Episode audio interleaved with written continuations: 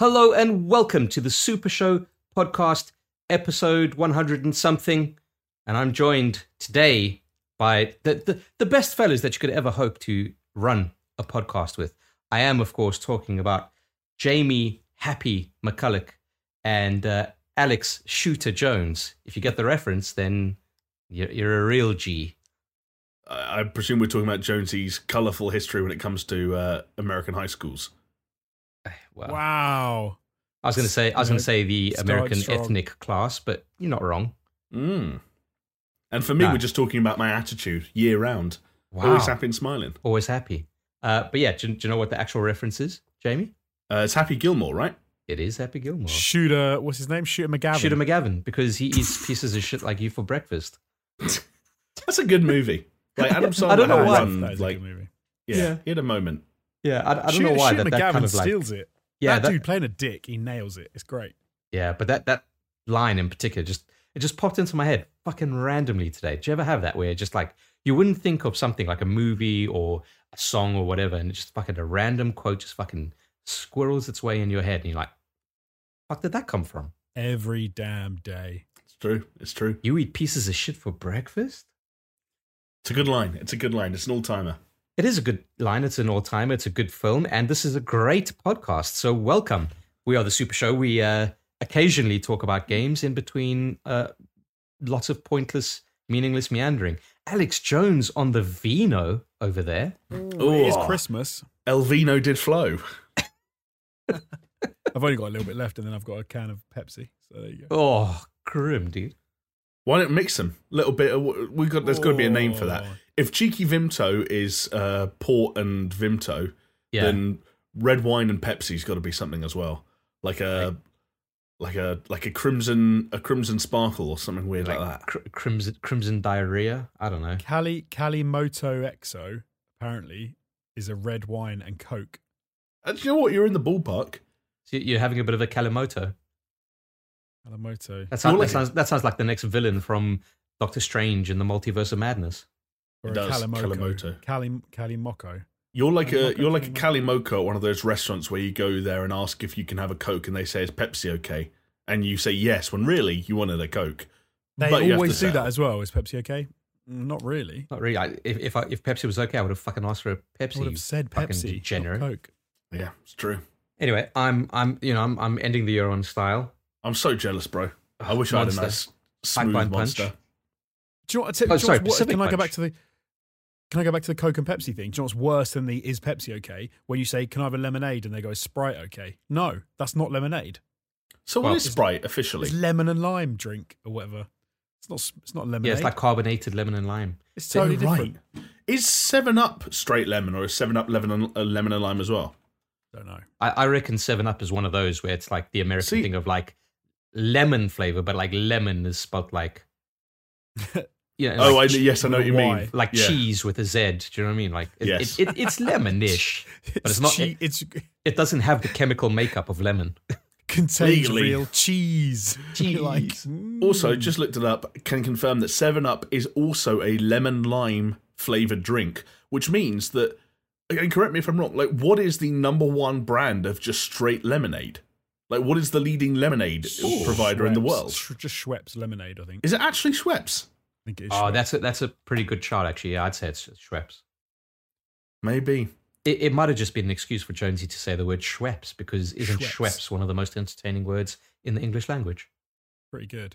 I, so, well, the thing that always gets me is like lemonade to us is like a carbonated, clear drink that doesn't taste of lemons. Yet Yes. if you're like an American lemonade is a flat, cold lemon drink with Oh, no yeah. sugar in it. That you Yeah, buy like- from like eight year olds who are trying to like make money during the summer.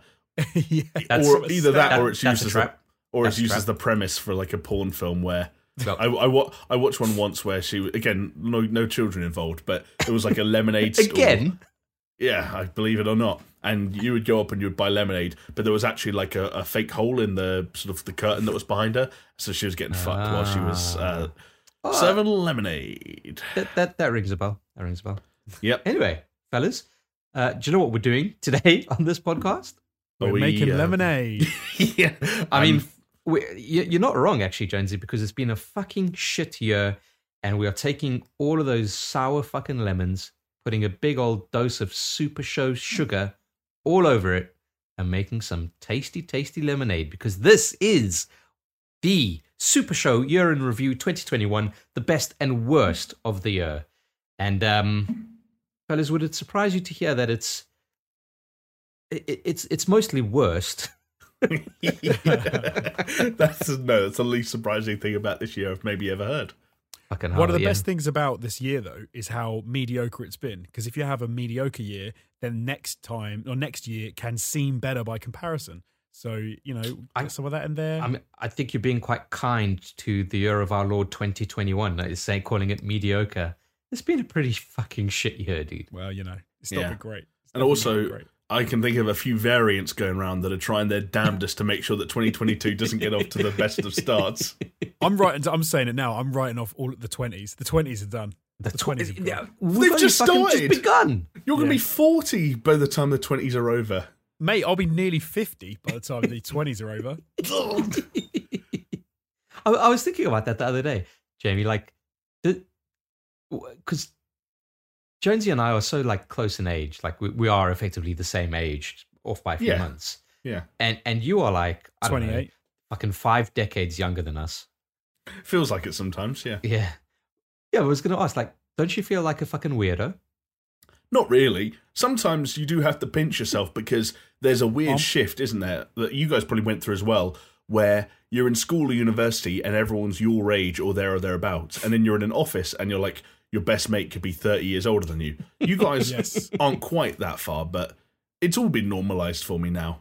Yeah, fair Good. enough. I I, I, I I always like to think that my mental age is very low. We're, in- we're Yeah, all into the yeah. same shit. We like we laugh at the same jokes. We watch the same movies. Like But does that know? make Jonesy and I younger, or does it make you just an old fart like us?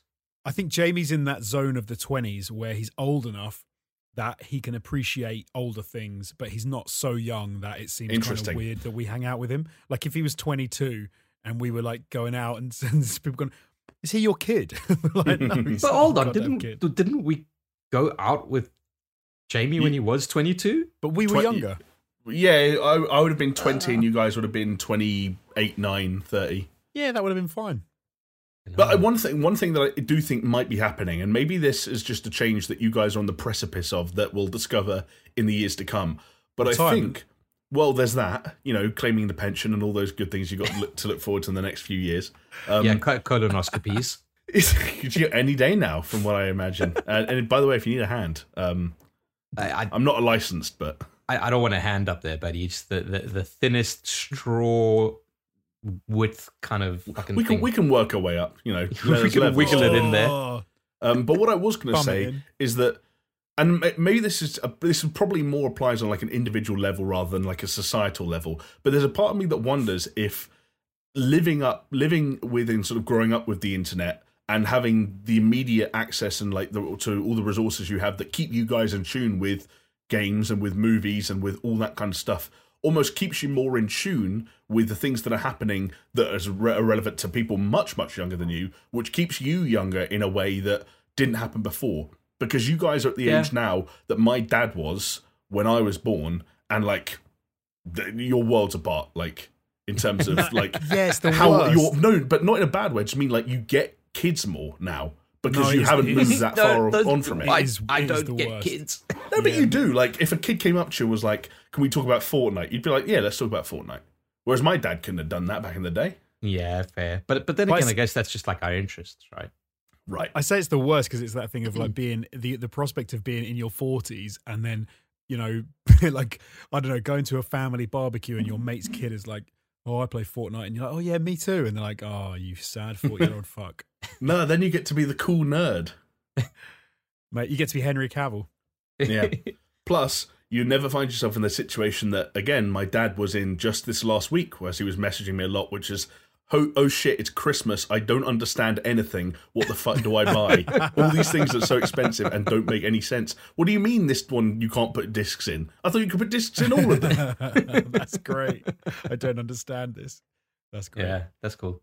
There's so there's a weird zone though that I feel I feel like I'm in at the moment where my eldest is is he's now five and he's starting to get to grips with kid stuff like that I can I can kind of half a laugh at the like because I'm like a millennial, right? But like the Gen Z and the Gen after that, um, I think uh, it's weird because I can see that my kids' generation are already going to blow those guys out the water with the sort of mental shit that they have and experience on a daily basis from Right. like online and like my kid already watches streamers he watches a kid he watches a kid stream games who plays a game called Red Ball 4 and he's like oh I love Red Ball 4 and he's like oh I've seen a streamer do this level and he'll like play the little level and I'm like we're in for a fucking mental future because it's it's all downhill from here Look, the only the only hope is to uh, maybe not the best word, but groom him to be an esports professional. Maybe Yeah. I, I, he. What did he play the other day? He was playing Sonic Run, and see, like I said, he's he just turned five. And my experience of him playing games is often I he plays games with me, and he's and he's okay, but he can't. You he couldn't go and play. Um, uh oh god, what's the car radio control car thing with the ball and the the Chris couldn't Rocket League. Rocket League. Oh my god! Wow, thanks. know That's how you remember it. Chris couldn't Yeah, hit the that is fucking how I ball. remember it. Thanks. I love that and- description of Rocket League as well. um, I, I am like a, Scumbags. I'm like a, a aged dad who can't remember anything. Uh, he's all right with that, but he he couldn't play like an online match, and he'd only hit the ball like a couple of times. He wouldn't be able to shoot. Or Uh, but this is like where you this is where you're failing your the younger generation, but, ah, ah, but but he played Sonic Run, and I like, and this is an, a year later, right? Since I saw him play um, Rocket League, he was on point. Like he was smashing it out of the park, and I was like, oh god. Like, yeah, but I- Sonic Run, Jonesy, there's no be able to money in that. It's not a fucking esport. This is what you got to do. It's his, you got to starting do. him off. It's starting him off Nah, in the gaming nah, nah, nah. space. You got to do the the whole Tiger Woods, uh, M- Michael Jordan, fucking your matey Lewis Hamilton. you need to be the dad Start who pushing the son hates because the dad's like, you're going to be fucking racing, or you're going to be doing this, or you're going to be doing that for the rest of your life. Do you know what? And he, then- played, he wanted to then- play Slither.io today, and we did play Slither.io, and he was he was getting quite into it. And he, and I said Right. to him the other day, like, I was like, "Oh, would you like to stream games and like play online?" He was like, "Yeah." Get And him thought, started. Interesting. Interesting. Get him. Get him. Get the, the youngest CS:GO streamer, uh, uh, Mm. or, or the youngest Valorant He's not playing streamer. that. But Valorant, again- maybe. But yeah, pop him on Valorant. There's no blood in Valorant. Just fucking go for it, man. True, true. His That's- reaction that's- times are never going to get any faster. They're only going to Yeah, get slower. and, and, and look, Yeah. j- just I'm I'm going to prep you now. Your son's going to hate you for about ten years, and then about ten years after that, he's really going to appreciate you. And when he starts winning those like big fucking numbers, he's going to buy your house. Yeah, that is the hope, right? It's the hope. It's You the long hope game. that your child can buy your house because you didn't work hard enough to buy one yourself. Yeah, So- well, I, I blame the fucking boomers. There we Well, go. Yeah, they're yeah blame for they're easy to blame for everything. They're also going senile now or soon, so it's all good. Oh, Yeah. fuck yeah, it's bad. All right, and then we get their houses. well, Yeah, they're crumbling. boomer but yeah. houses, and there's so many boomers. There'll be loads of boomer houses going. Ah, mm-hmm. Can you imagine the market? Ah, oh, great. Bliss. All right, fellas, listen. But we are a- We apparently a gaming podcast that you know we're available. Spotify, iTunes, Google Podcasts. You can watch us on YouTube. And you know what? Spotify sent me an email the other day saying, "Hey, people can now leave ratings Oh shit! on Spotify. that's So not, cool. not, I'm not just an yeah, not just an iTunes thing. So I, you know, I'm gonna I'm gonna resurrect the old kind of tagline: a five star podcast, if ever there was one. I'm going to go and see if I can do it now on my phone. Oh, in That's real how in time. tune I am. Quality. In And real speaking- time. Do you know and speaking of real time, fellas, if you want to listen to us as if we were in real time, quasi real time, pseudo real time, then you can catch us on Paisley Radio. That's right, paisleyradio.com, Thursdays, 10 p.m.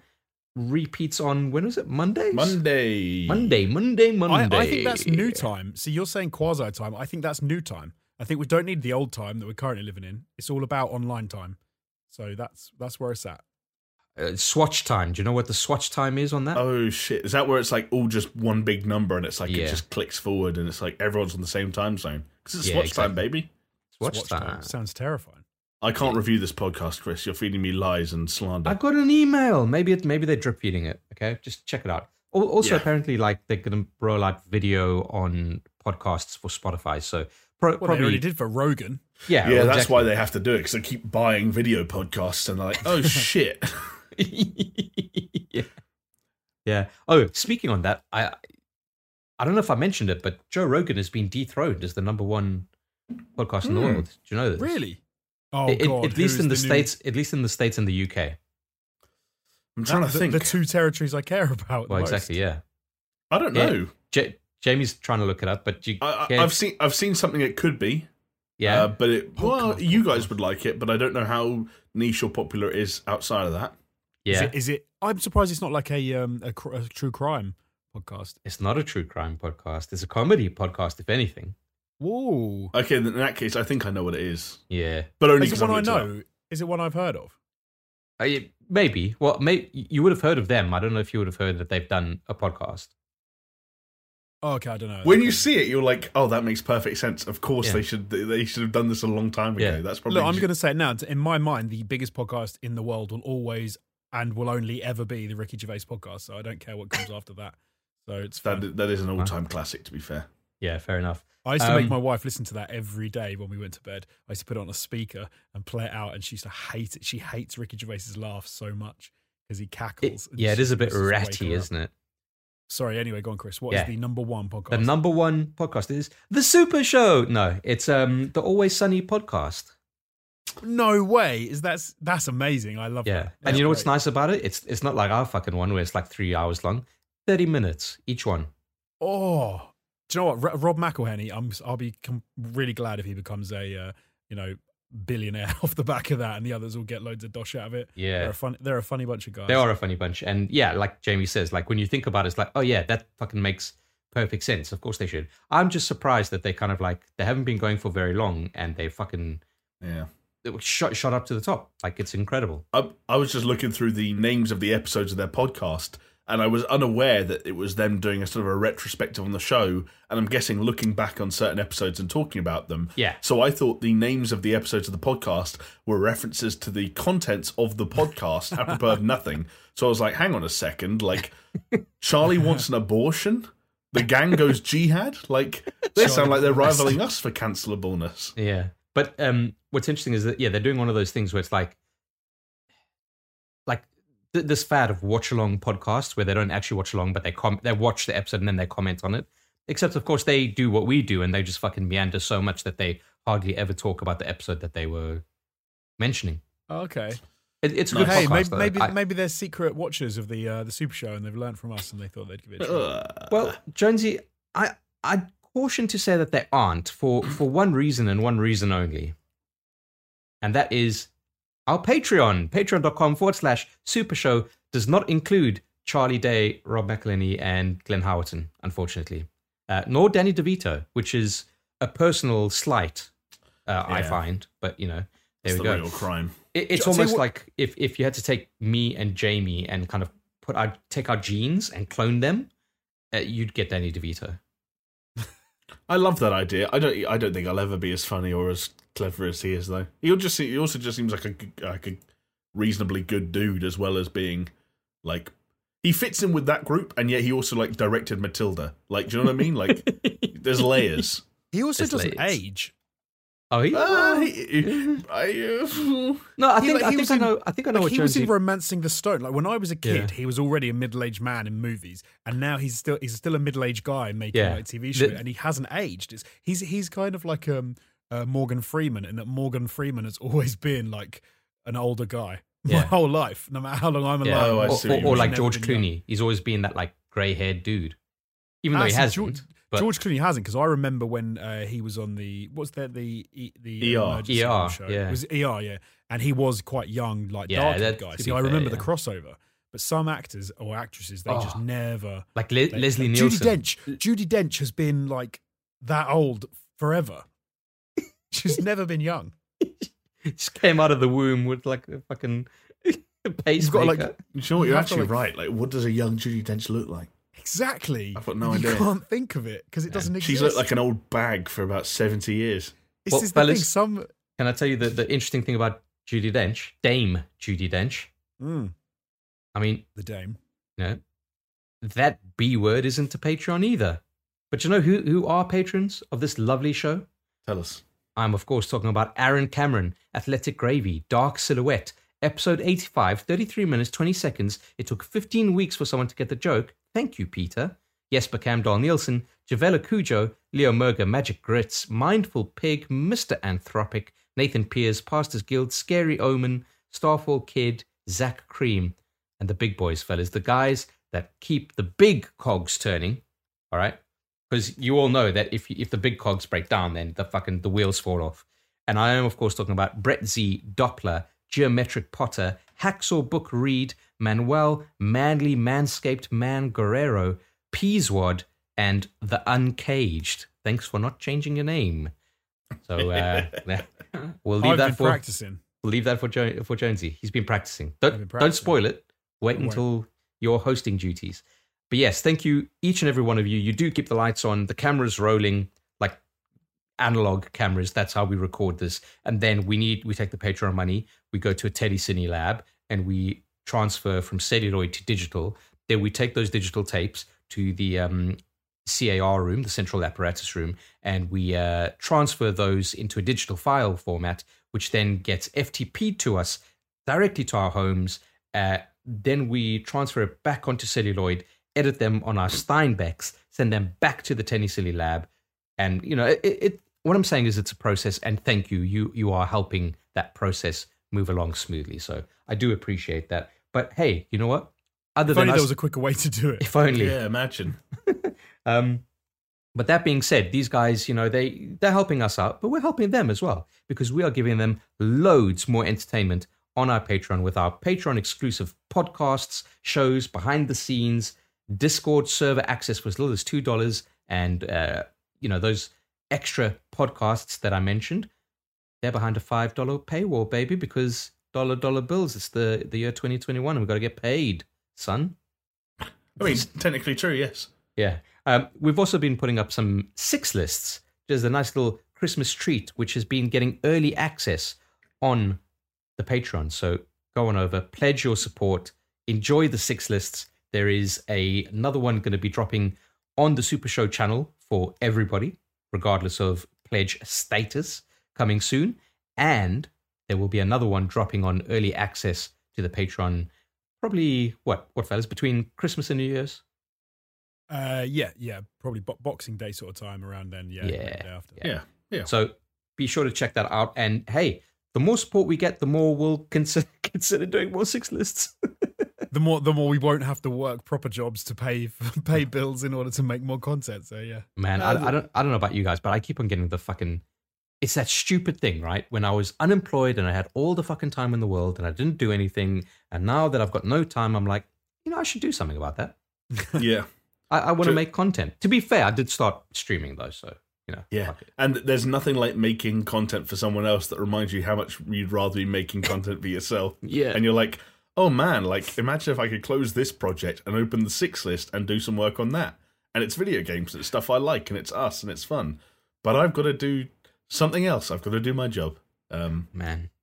but you know, it, it, it made me more. I'll, I'll be honest. I liked the idea of doing some six lists for the folks at home as like something of a Christmas treat and letting the Yeah. patrons get early access to it. But I think you guys both know that in the past, especially immediately post ATG, there was a little bit of six list reluctance just because we did so many of them for so long on that channel. I mean, I think you're being kind. That like we unanimously said, like we don't want to touch another six Yeah. list for as long as we live, because yeah, we just yeah, as you said, fatigued.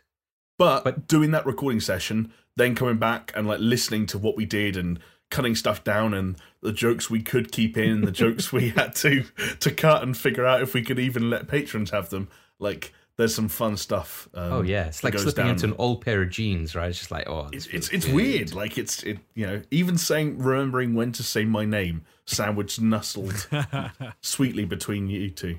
Oh yeah, between between the cheeks. between the cheeks. Yeah, Oh, well, it was it was good, and and I think like a good enough time had passed for us to actually like enjoy it and want to continue doing it. Uh, For so- sure. I, yeah, I absolutely, I enjoy, I really enjoyed doing it. I thought it was, yeah, it was, Oh, it was a cool experience. But like you said, even if it was maybe a year ago, I would have been like, no thanks. Yeah. I'm all right. Yeah, yeah. You know, we, it, fellas, what I, what I've realized is 2021 is the year of trauma. All right, and we had to get over the trauma of six lists in order to kind of come back to it.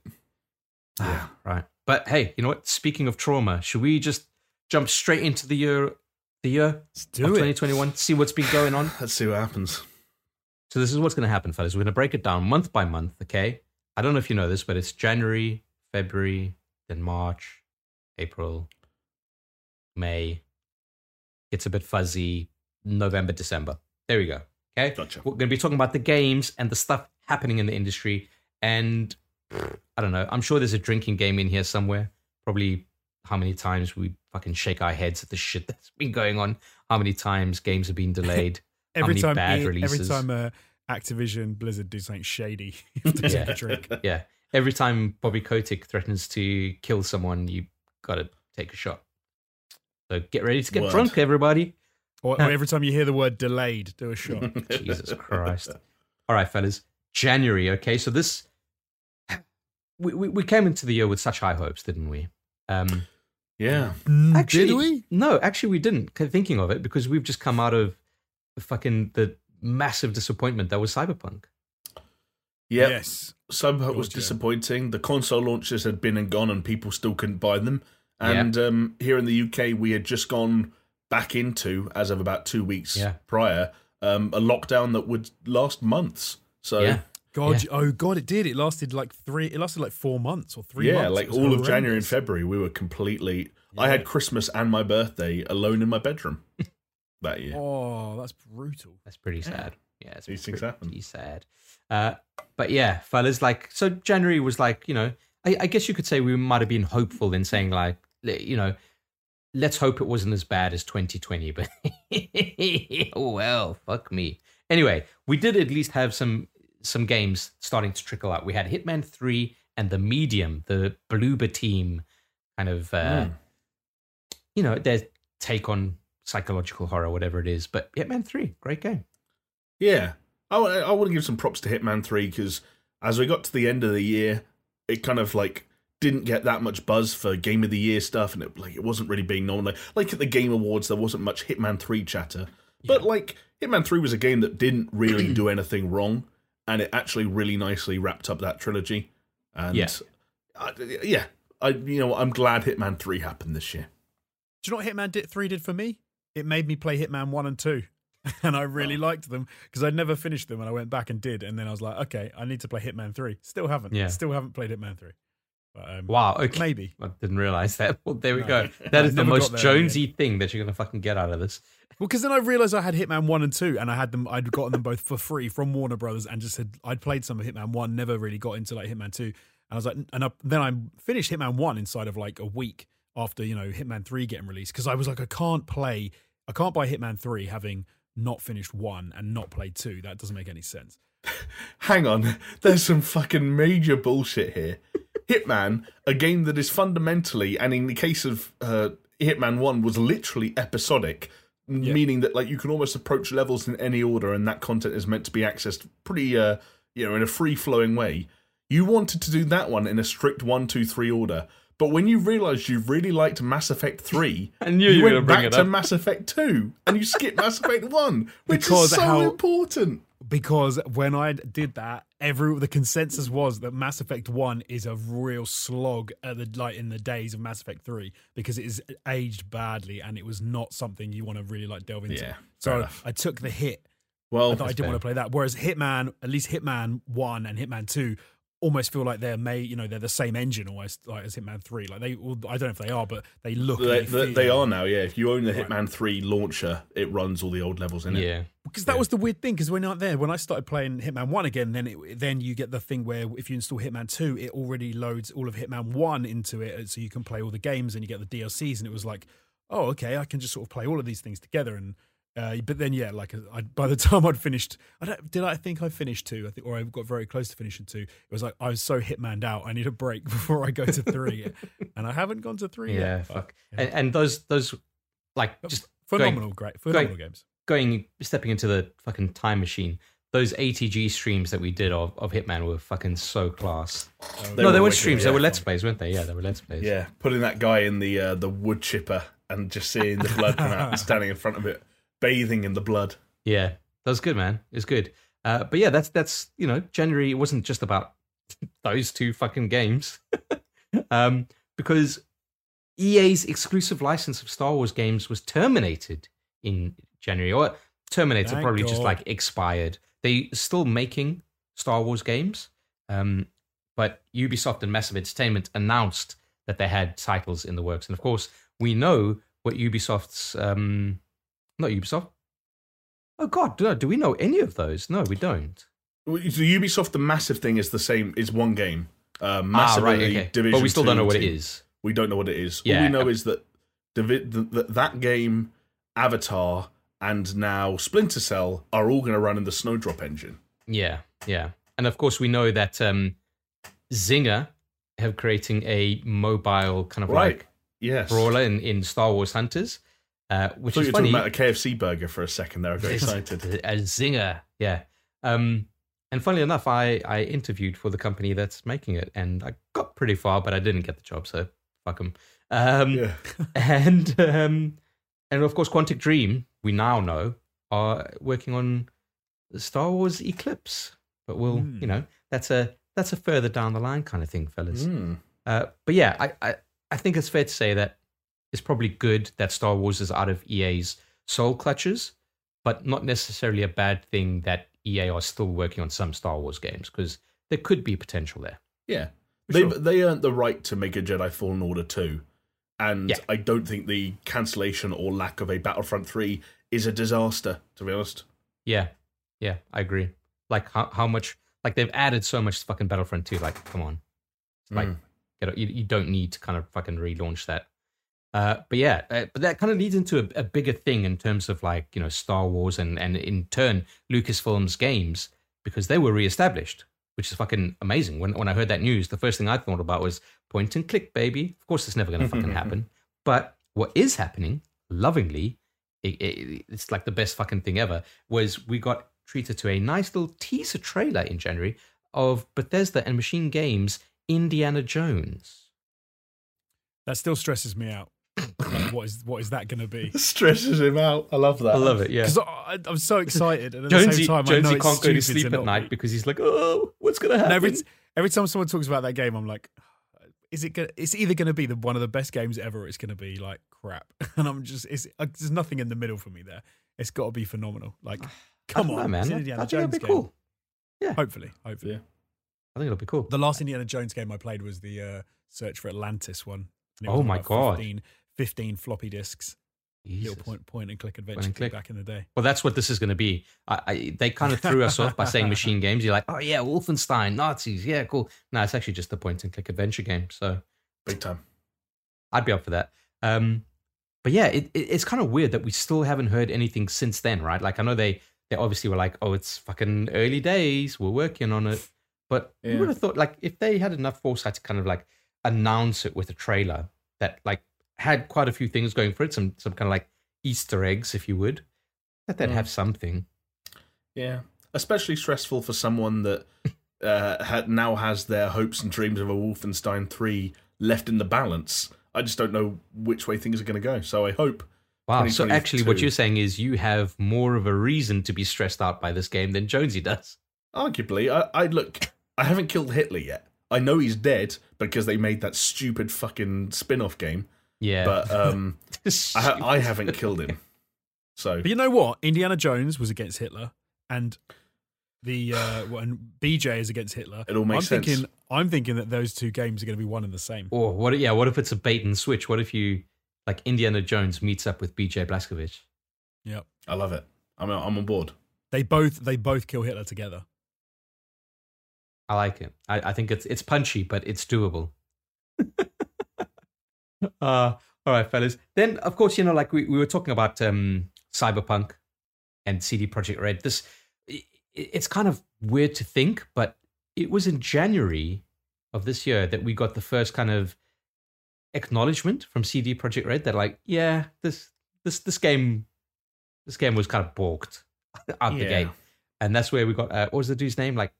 Massin or some shit, and he was he, he came out standing there looking really fucking sad and like I'm, we're so sorry that we fucking lied to your face.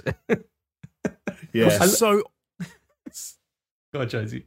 I was gonna say it was so opposite to like the uh, all the the stuff that they'd been putting out in the month previous, where you know it was, it was all the hype building for Cyberpunk. And it Yeah, was what was it like? vignettes Night City putting out. Radio or some shit? And they were Night like, Night City City Wire. Wire. Night City Wire, yeah. Yeah, and then and then there's the counterpoint to like them just standing there like, "We're so sorry, we've completely screwed this up." It's actually kind of ironic in a sense that we're talking about this now because, of course, I think it was last week that um, CD Projekt have settled the lawsuit with Yeah. uh, the class action lawsuit that Right. was, um, they were getting done over for from uh, all the investors who said that they sort of lied about where the game was at and everything. I think I want to say they settled for like one and a half million dollars. I think it was something like that. Yeah, It wasn't that um, much money. No, it's No, like it's not that much. in the grand scheme. And, and especially eight million units sold of, of um, Cyberpunk, like Jesus, or ten million, I think it was by the end of uh, you know, by Uh, a few months in. So yeah, it's fucking mental. not a like lot.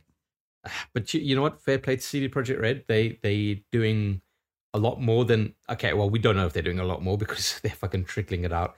But they have updated the game. They've made it a lot more stable, and they have promised like a lot more future content.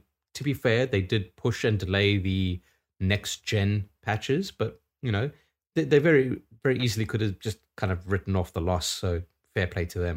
I thought they would. I thought they'd get to the end of 2021 and be like, yeah, well, that's it. Fuck you guys. You know, it's it's broken. We can't fix it. Let's just move on. You know, and, that would have been brutal. well, you know, stranger things have fucking happened. You know, like pe- people people promise things, they get some backlash, and then you know they just kind of go back on it. Much like Xbox scrapped controversial plans to increase Xbox Live Gold.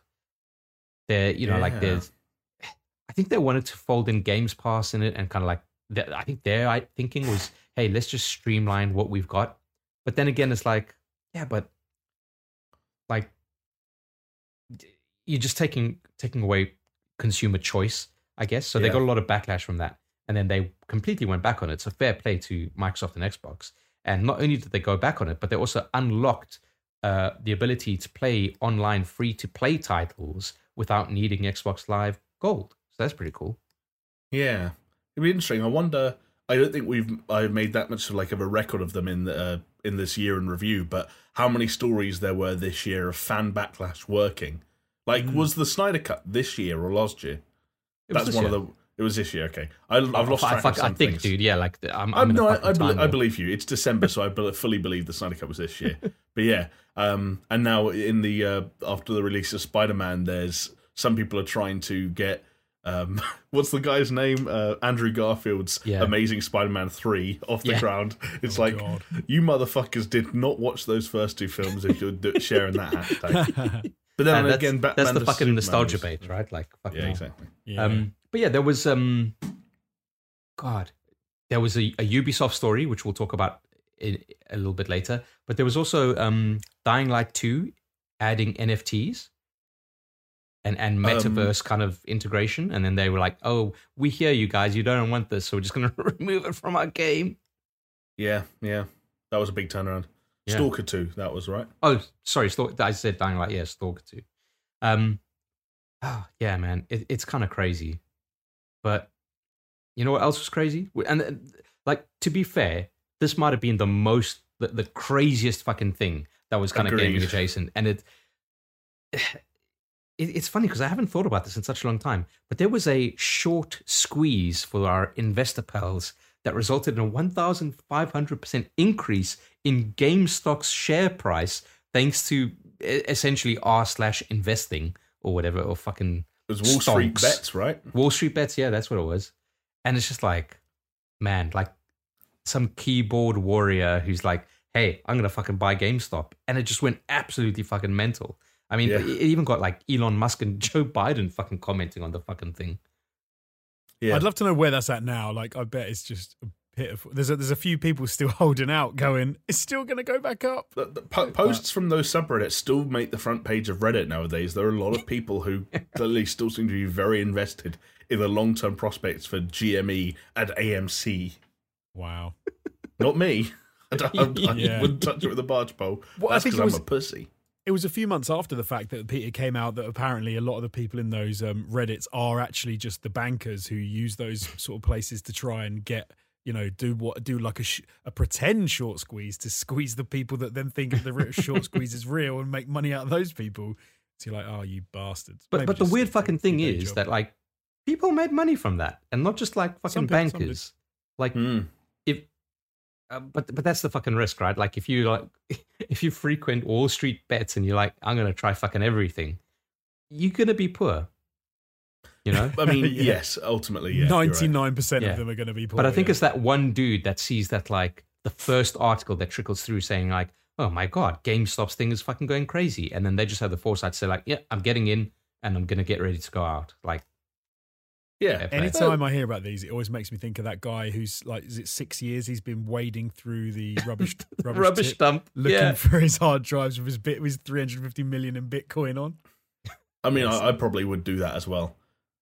Yeah, I think he got like some kind of like NASA forensic fucking scientist to like look at satellite imagery or some shit. It's like, Oh, how no. how is that going to fucking anyway?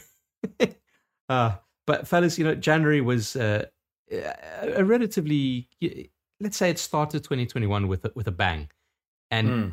no bigger bang for me than the fact that I got COVID in January and I almost died. Yeah. So that was fun. Bummer. That was um. Bummer. It was, yeah, it was, it was. It was a. I mean, I'm maybe underselling it slightly. I, I'm sure you use stri- slightly stronger language to describe that process, but um, yeah. Well, you know, I'm glad that all cleared up, and I'm glad you came back to the fold stronger than ever. Well, He- I- he I actually don't know about died. stronger than ever. Yeah. This is Well- a clone. this is what we said last week, right? Like I am Lazarus. Fucking you strike Yeah. me down, two more will rise, taking my place, like a fucking Hydra. We buried the real Chris next to the real Avril Lavigne. wow, there you go. Do, do you ever think like? Do you guys ever watch that movie? Was it Duplici- Duplicity? yeah, yeah. Mul- multiplicity? uh, Multiplicity. Publicity. Oh, what's the guy's name? The the the guy uh, Michael Keaton. Oh, Michael. Oh, I think they are they both film films. but well, the what? Are they both names of films? Duplicity and Multiplicity. I think Oh, it's I- I don't know. multiplicity is the Michael I think it's Keaton multi- where he he duplicates himself so that he can like do more stuff and get more stuff done. Like look Yeah. after, pay attention to his wife and work at his job and that and he ends up making like just loads of them.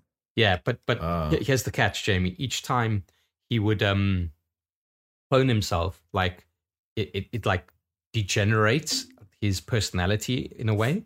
So Oh, weird. Okay. so eventually he gets like really effeminate in the one and really like in touch with his feelings and eventually it goes so far down the line that he's just the the, the last clone is just the absolute fucking like kindergarten grade like intellect idiot and he like cl- he licks he licks a slice of pizza puts it in his wallet and puts his wallet in like cla- classic acting from Mike, Michael Keaton there you go Because the clones start cloning themselves, don't they? That's Yeah. it. They, Yeah, exactly. So it's almo- clones, he it's almost like, two, and then um, they clone themselves and they clone themselves.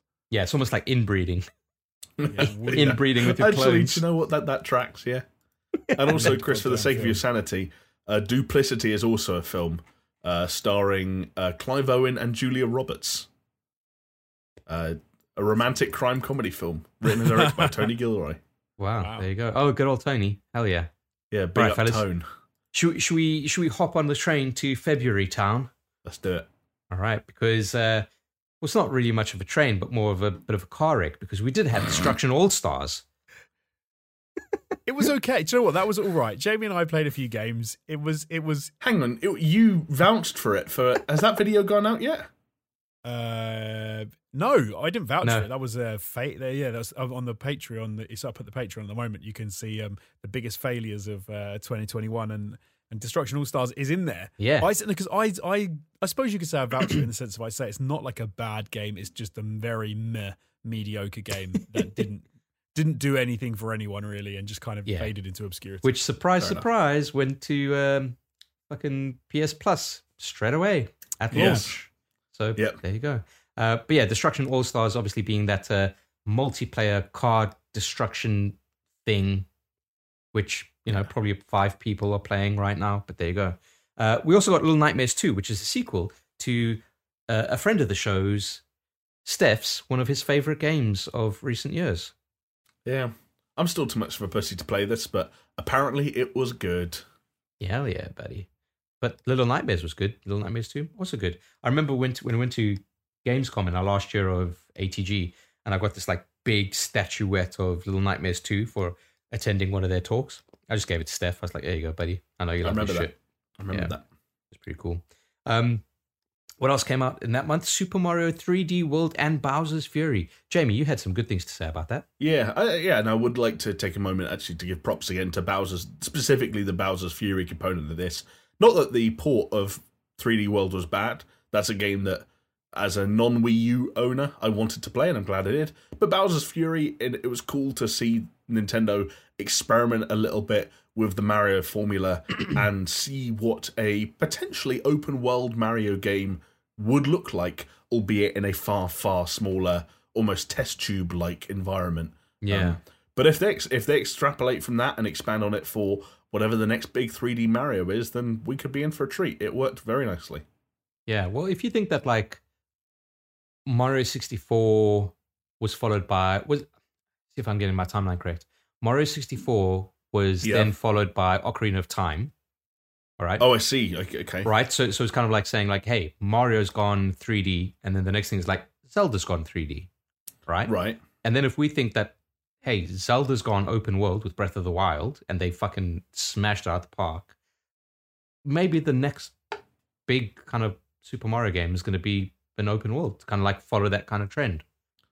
Maybe, maybe. I think it was their way of like I think the the Zelda format always worked as something that was somewhat more open, which is Yeah. why even like you know you go back to like Wind Waker and stuff like that. Obviously, lots of things w- that was a very directed experience at times, Yeah. but it felt open um, in a way that Mario never really did. It always wanted to say, "Hey, you got a star or a shine or a moon, and now we're going to kick you back to something else, or you're going to fly somewhere else." Whereas Bowser's Fury is like, what if the like there are no menus when you complete the stage? You Yeah. just have to like go Carry on. walk over to where the next thing starts, and it's it's interesting in that respect. Uh, it's not a bad solution, is what I'll say. so would you would you look forward to that? Yeah, I'd I'd say I would. I'd say I would. I'd like them to come up with a few more hooks and to see it in a non-water environment because Bowser's Fury is set almost entirely in a like a water-dominated uh, biome, and you have this big like fucking Loch Ness monster-looking motherfucker that you s- swim on the back of to get around quickly. Um, but it's got cool ideas. That's the main thing. Yeah. And to get a fun little experiment tacked onto a good remaster slash port, you know, it's hard to complain about that. Yeah. What about you, Jonesy? You're putting some faces there. Known, No, uh, I was I was known to think. hater of all things Nintendo. I like Nintendo. This is this. I'm tired with this brush, and this is not fair. I mean, I don't, I, I don't quite, you know, overrate them as much as you boys do. Um, I like to, uh, I like to give them their fair shake. Um, but no, I think I was just thinking some of Odyssey is um is felt quite open worldy, uh, and played around with that. You know, I mean, not open world for sure, but like obviously gave you much more of a playground to play in than I think Mario games are giving you before. But yeah, I, I, I think uh, the idea of them going a bit open world is sounds sounds cool. Like I had a lot of fun with Odyssey. I didn't play Bowser's Fury. Um, I'm always looking forward to a new Mario game. I'm always looking forward to a new like Nintendo uh, first party games because let's be serious, they're few and far between, really. Yeah. So, Well, bring if, on more. if reports are to believe that 2022 could be seen as Nintendo's year, so let's let's see what happens. Nintendo's, year. I mean, they got, they've got some yeah. stuff they can put out. for Yeah. Sure. Yeah, it'll be interesting. Uh, gosh, you know, it, it, wouldn't be a month in 2021 if we didn't talk about CD Projekt Red. True. Again, it didn't take them long because CD Projekt Red suffered a cyber attack, leaving internal systems compromised. And a random note informed them that they'd been epically and. Pwned. pwned, yeah, pwned, Pwned. pwned. And um, what was it? There's like they they stole the source code to Right. Uh, They were going to post it. Yeah, they said I they were think going they to did post, post it. it. To think they did No, post it. But they, I'm pretty sure, didn't they say that they were going to give it to like a load of other people to like release, and the people they gave it to were like, No, didn't didn't they? They auctioned it on the dark web or some shit like. Oh right, yeah, no, I think they did, and because it wasn't just that, it was other stuff as well, right? It was all user data and all sorts of Yeah, shit that yeah. they got hold of as well. And they they deleted their servers. They basically erased CD Projekt servers, and they had to do a backup, and they had to go back, like go to a backup and like reload all their stuff. So it was days that they were de- they were out of the out of the game for. Um, and it was yeah, it was absolutely brutal. But they did what they should have done and just refused to pay the ransom. Or whatever. You, you, you never you never negotiate with terrorists. Have you not learnt anything from Hollywood movies about the U.S. president? Hell yeah. We do not negotiate with terrorists. Uh, They came out just it's funny because in a way they came out of it like some people were saying they deserved it. I remember at the time and I was just thinking like that's ridiculous. yeah, that's Like- that's harsh, dude. post saying that they deserved it because of what they did because of the whole um, cyberpunk situation was absolutely mental like there was no way that that was a good outcome to come out of that like, no one was going to benefit um yeah weird times weird times I think it was you, Jonesy. It was. I'm just trying to cover for myself now. I, I think that's the reason you've kept that cyberpunk chair because you're like, they'll never suspect me if I continue to sit What- in this yellow cyberpunk chair. What's Josie's hacker name then? Come on. Oh, It's got to be something exotic. Maybe something vaguely sexual. I don't. I don't think so. I Sexual think it's exotic. literally just going to be a ripoff from the 1995 movie Hackers, I was just thinking it would, it would have to be. and it's going to be from zero Hackers. cool. Zero cool. Okay, yeah, fair enough. That's actually a very good answer. What And was then- um? and then what was Angelina Jolie's character in that called? Oh fuck! I What was don't she? remember. Shall I I look just- this up? Yeah, do it. I can't. Remember. No, no. I'd be. Who's the who was the guy from Scream? You know the. Um, Lil- um, Matthew Lillard. yes, well, his, his cat. I want to know what his Oh, character's fuck, I don't actor know. name is. Uh, Let's so, go with that. Uh, Matthew Johnny Lee Millard's Miller, aka Zero Cool, was sometimes also known as Crash Override. Crash. character. I- Oh, right, um, Crash Over. Angelina Jolie was known as Acid Burn. Matthew Lillard was Serial Killer, as in cereal Oh, yeah, the food. Oh, You had that's uh. Lord Nikon, the Phantom Freak, Freak with a PH, the Plague, Razor, Blade, and Hal. was was the bad dude Fisher Stevens? Uh, maybe do you know who played him? No, the yeah Fisher Yeah, Stevens. it was- it was- it was- Oh, the- sorry, yes. little guy Fli- with the- sorry, yeah. yeah. Fisher Stevens is the Plague, aka Eugene Right, right. Belford. Ah, man, what a great fucking film! And do you know what? You get to see uh, Angelina Jolie's tits in that film. So So if you haven't checked Yeah. it out, you're only 20 years behind the curve. Go and have thumbs a up. little look. I remember watching that on a laserdisc at my cousin's house. Wow. That's a blast from the past. You are old. Go fuck cool. yourself. Laser Uh, disc. You you know you know who else can go fuck themselves? Who? Google. Oh, yeah. Uh, I mean, sure. More yeah. specifically, Stadia, because Google officially shutters its internal Stadia Games and Entertainment division, refocusing the service as a publisher for third-party games. And uh, It's it- so weird. To, this is such a weird sort of flashback going looking back at the because to my mind I'm like, how had Stadia failed so badly by February of 2021 that they were already closing down their first party game studios to like focus on just publishing? yeah, but but I'm you're forgetting one thing. Like Stadia, we covered we covered Google Stadia quite a lot when we were still ATG, so it has yeah. been a hot minute. Um, and and by all means, fellas, Stadia has survived 2021 miraculously. I don't know how many users they've got, and I like I don't know. Well, they're, they're, um, it's what's unfortunate for Stadia is now it, there was actually a period where new games coming out would be like, ah, it's going to be available on PlayStation, into, um, you know, Switch is going to be in, um, on blah, blah, and they would put Stadia as well. It's available on Stadia. They don't seem to do that anymore. It doesn't Yeah. seem to show up anywhere. So that's never a good sign. I've got a feeling if you did a like a Stadia logo drinking game during the Game Awards, then you'd have stayed remarkably sober. Mm. Yeah, I also remember there was Absolutely, a God. it happened like within like let's say the last four months, so relatively recent. But there was a new game that came out, and if you bought the game uh, from Google, they threw in like uh, Google Stadia Pro just for Hmm. free with like the the fucking Chromecast and the controller. Oh wow, okay. Yeah, it was like a decent deal actually if you just want a Chromecast in the game, uh, like a physical copy of the game. Like, it's like, but obviously, no, it wasn't a physical copy of the game. Sorry, I- this is this was it. I'm remembering now. It wasn't a physical copy of the game. It was the Stadia copy of the game. That's the thing. But like, You would Okay. basically just need to want the control and the Chromecast and hope that the value of the deal was enough to comp those two. Because Yeah. otherwise, you're logging into some random Stadia account to play the one game you own on it every now and then. yeah, it was kind of fucking weird. I just can't believe that like they survived 2021. Not many things have. No, no. Ah, goodness, just just ask all those people that died of COVID.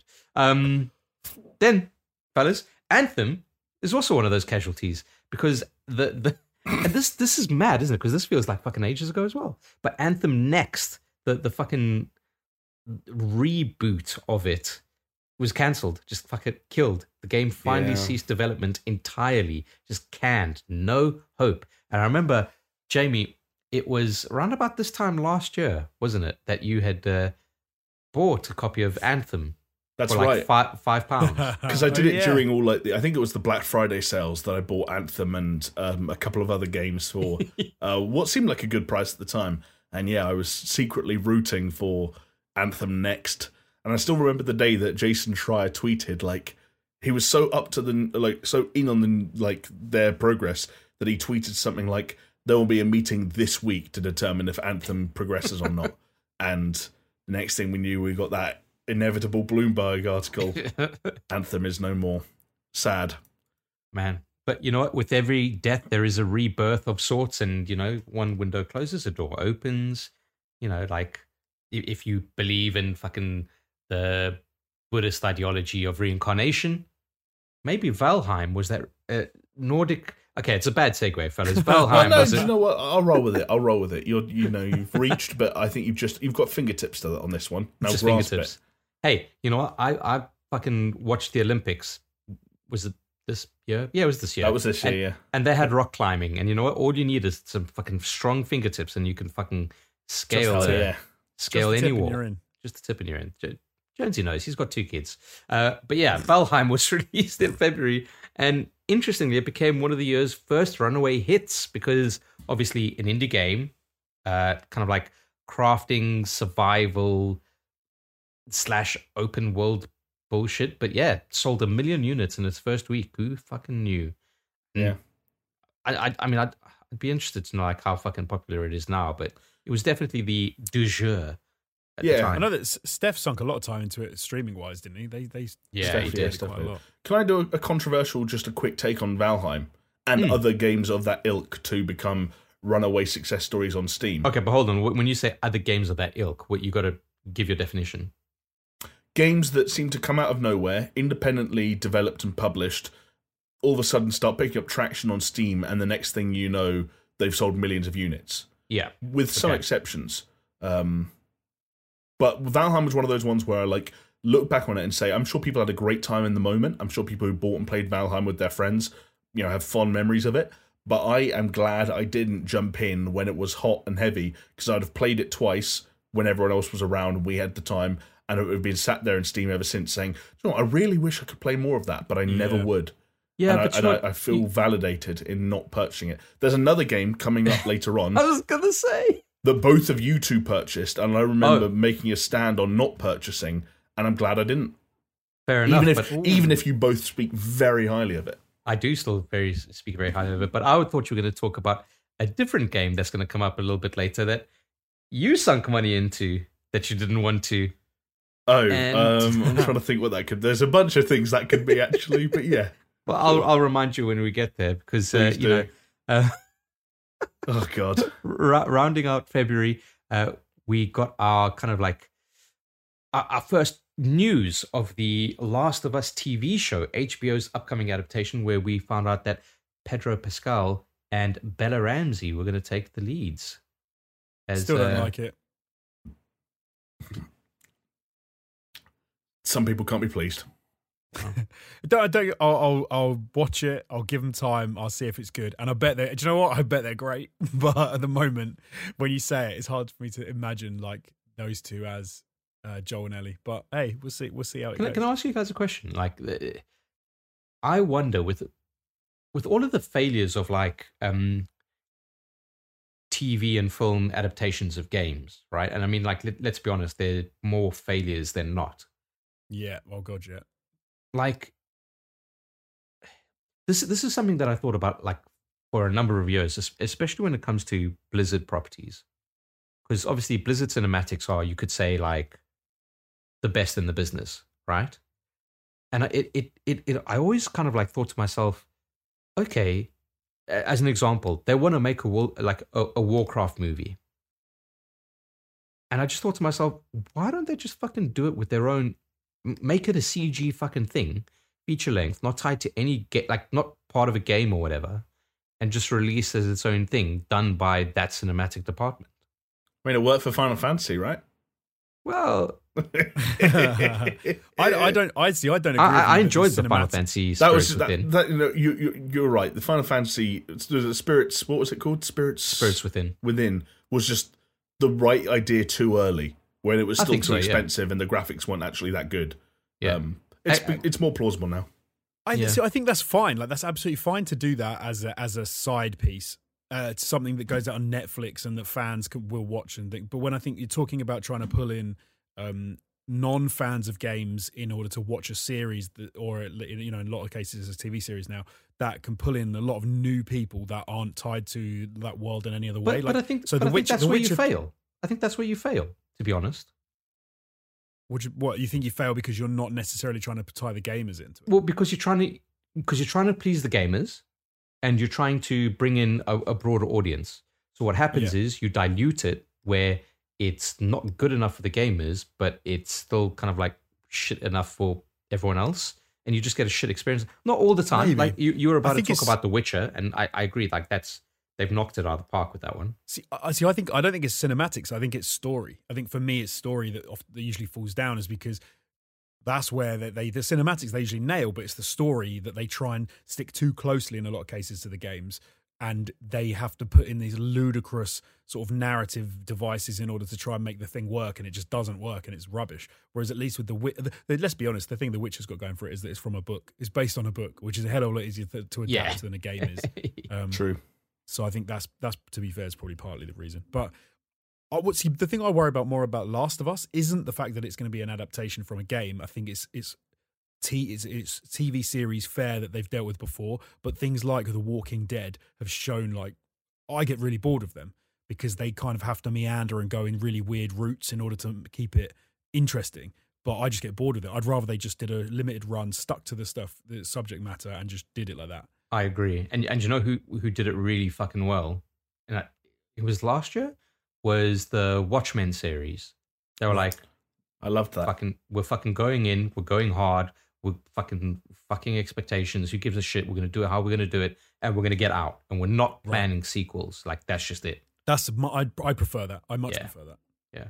Like if if they if they came out and said HBO's The Last of Us is going to be three seasons. Season one's going to be the first game. Season two is going to be like say bridging the gap, and season three is going to be the second game, and then we're done. Fucking solid. Yeah, yeah. let's see what I they wouldn't do. want that at all. I wouldn't Yeah. want that at all. I, I, I'm I'm hopeful for that. I'm hopeful for that. I'd be fine if they said it's season one is the first game, season two is the second game, and three is going to be concurrently with a third game that with it. Like you know, I'd be like, that's cool. That's cool. a, that's that's a cool thing to do. Um, but yeah, I'm I'm fine with the limited run thing, not trying to drag it out for ten seasons or whatever, something ridiculous. Yeah, that I, like that's exactly what's happened with Walking Dead. And guess what? Each season, it's exactly the same fucking bullshit. Don't tell me it's not. I'm not gonna believe you. But I, you know? I bloody love The Witcher. I've started watching season two now. I'm like five episodes in. I think it's great. Nice. I'm hopeful. I, enjoyed the first season. I haven't had time to watch the second season. The, the end, end of the year, fellas, like it's fucking gone mental. But I know after this week I'll have time, so that'll be good. Yeah, the MacGruber's just dropped, so that's taking Oh, a lot of it? my time at the moment. Yeah, Quality on Peacock, which for us here in the UK means it's time to set sail on the salty seas. If you know what I mean. yeah. Uh, there is Peacock on Sky, but we don't. It doesn't have all the stuff. Like there's a third Psych movie. I don't know if you guys have ever watched Psych, but it's one of one of my all time favorites. And uh, yeah, it's not on there. So yeah, uh, pirate's life for me. Um, but yeah, fellas, like I don't even know how I'm going to segue this. So I'm just going to go into it. BlizzConline was the thing that happened um, in February, which I think it, it happened after being delayed from last year uh, or from the year prior, so 2019. Right, Uh, no, 20, 2020. 2020. 2020. Ti- time is a, a fluid concept, fellas. You know, It's like a flat um, circle. flat circle, it's you know, round and round. It's a it, it's a stream, and we're just islands in the stream. So T- time is a freeway with an infinite number of lanes. There we go. Yeah, exactly. Uh, but yeah, BlizzConline, where the existence of Diablo 2 remake was uh, shown off. But interestingly, I don't know if it's interestingly, it, it it made all the right fucking noises, fellas. But eventually, when it came out, whenever it fucking was, we'll go through it. It'll pop up at another time. I was thoroughly disappointed Yeah, thoroughly, you weren't thoroughly happy, were you? Uh, which, uh, hey, if you uh, look out for a certain six list that'll be coming out on the channel soon, you might find out why. But yeah, um, Vicarious Visions was absorbed into Blizzard in the process. They were the people kind of like taking the reins of the Diablo 2 remake. Uh, Yeah. Other things that happened at BlizzConline was Shadowlands getting a fucking major app update. Burning Crusade was now coming to World of Warcraft Classic. So that was the fucking weirdest thing to me. Hey, let's release the expansion to the game that we rolled back a version of because people like the vanilla experience. Yeah, odd. Very fucking odd. Uh, obviously, there was some more Diablo 4 stuff. There was a new mode for Hearthstone announced, and we got some more Overwatch 2 info. You know, kind of. I, I think at the time, it was very much a case of like with Blizzard, it was, yeah, that was kind of disappointing, but fine. You know, like it is what it is. Blizzard, Blizzard was the Blizzard at the beginning of the year, and some shit happened after that. So you know, we'll, we'll get into it. Yeah. Um, but yeah, another news, obviously, you know, from from kind of being a bit meh to Blizzard, people people got some hard-ons, fellas. They Uh, did. Lots Men- and lots of people. Yeah, men and women. You know, lady boners were a big thing in this because Resident Evil Village's Lady Dimitri- Dimitrescu, you know, people's love for it just kind of reached a bit of a boiling point because Capcom confirmed, fellas, and this was fucking the, probably the biggest news of February that her height was was nine foot six. Yeah, I'm. Do you know what? And I'm glad they had the balls to come out there and say it. They, they shouldn't be ashamed as much as she shouldn't be ashamed of being that tall. And if anything, more power to her. I, I love that that was the kind of well, how could it, that that was their PR for that month. Just like, yeah, eh, it, eh, can you imagine the boardroom meeting? Like, what are we gonna do in the month of February, leading up to like you know the Oh. release and everything? Like, we've got to go something big, like PR, you know, push the info, and then there's just that like one kind of like pedo-ish kind of Japanese dude who never says anything in these meetings. He just puts up his hand and goes, "Tell them her height," and that's it. Yeah. It's like, yeah, I like it. yeah. And That uh, was a, that was a weird time, though, man. This anno- it annoyed me at the time, and it still annoys me now. what's, Like, the- there was a what's bunch- annoying about that? You're so weird. Do you not? Do you not remember the comment when we were talking about the time? And I was Oh, uh, people talking saying about- like, "Oh, I want her Step to on step me. on me." Yeah. yeah, yeah, they were they were getting really weirdly like freaky and like all these blue checkmark people were getting weirdly into like the fetish shit just as to how much they love this, and it was like, what are you doing? Do you think they got their blue check marks, bro? They're all fucking a little bit freaky. Uh, that's true. Actually, that's true. That's true. And but it was it was Sorry, a, it was a weird moment when uh, the uh, the gaming sort of universe came together to decide that they were all into a feet and b being stepped on by large Amazonian type women. Uh, yeah. Yeah. I will just say though that Lady Dimitrescu probably the most baller PR or marketing move of the entire year. the fact that that one character came to represent all the pre-release hype for that game, and she was in it for like half an hour, and like we, no one knew until May. But it was like, Yeah. yeah, Fair genius. enough. Um, I like I like that um, it's people people get annoyed these days if you put like too much tits and ass in uh, any in anything in anything game wise movie wise like people get annoyed with it and they sort of say like why have you got to use this to try and sell a game but if you make her nine foot six her tits are absolutely giant and she's wearing a hat it's absolutely fine you ju- should just make just proportionate. make him just make him a big bitch, and cool. yeah Yeah, There you go. Yeah. But you know, like it reminded me, fellas, that do you remember we played Resident Evil Seven? Uh, we played it on VR at one stage. We we Mm, recorded that. we It did. didn't didn't see the light of day online, but that was pretty cool. Um, Mm. Just imagine Lady Dimitrescu in VR. oh Yeah, yeah. Again- foot s- I can't even imagine what that would look like in VR. Nine foot six. I'm only. I'm like just about pushing. I'm not. I'm like nearly six foot, I guess. So she's going to be like dark, like four feet above my head. Yeah, she'll be like a Danny DeVito taller than you. Her tits would be like eclipsing her face. I wouldn't even be able to see her. Oh. True, actually, if you stood too She- close to her, you would be able to see too her. close, she's just going to be this like giant. Yeah, fellas, that, that's for you. you you're much taller than me. Imagine the fucking dilemma I'd be in. Dude, Mate, you've you'd have- just got vag. You just Yeah, have I'd- to, I'd have the you'd have to perfect climb fucking- Yeah, I'd have the perfect fucking. Yeah, Every every time she saw you, she'd just say, she'd just drop the way down there. Well, you do already carry a step ladder around with you, like in that, you know, the one you get, in, you have in your satchel you used to take to work. That is a uh, patented lie. I've got go-go gadget boots. yeah, I forgot about that. You tap your heels together and you just grow. Yeah, spring-loaded, you know. Um, I like that. but I'll tell you what, I, I I wouldn't like to see Lady Dimitrescu in uh, you know PSVR because that PSVR still you got all the fucking you know the the what do they call it the fucking Oh, the screen door effect. screen door effect, yeah. But hey, guess what? Sony's got you covered potentially in the future. uh, because they did announce a new VR headset, the PSVR 2, that was Yeah. announced, fellas, in a um, just a blog post kind of thing. Yeah. It's like, Yeah, by the not- way, not this is much. what's happening, and I, yeah, I think the fact Not- that not it was so since then. understated is the reason I keep kind of forgetting it's happening. yeah. It was it was Mark Cerny just shared a thing, wasn't it? It was like this is happening. Basically, Like a- just a blog Like a, post. it, it wasn't it wasn't even like a blog post. It was just like a like a paper. It's like yeah, just like yeah. like a press Wasn't it- release, wasn't like the most I was gonna old say, school fucking thing. Wasn't it part of another thing that they just put on their website or something and it just popped up? No, I think bit, I oh, think yeah, it was just its own thing. That was just like boom, there it? it is.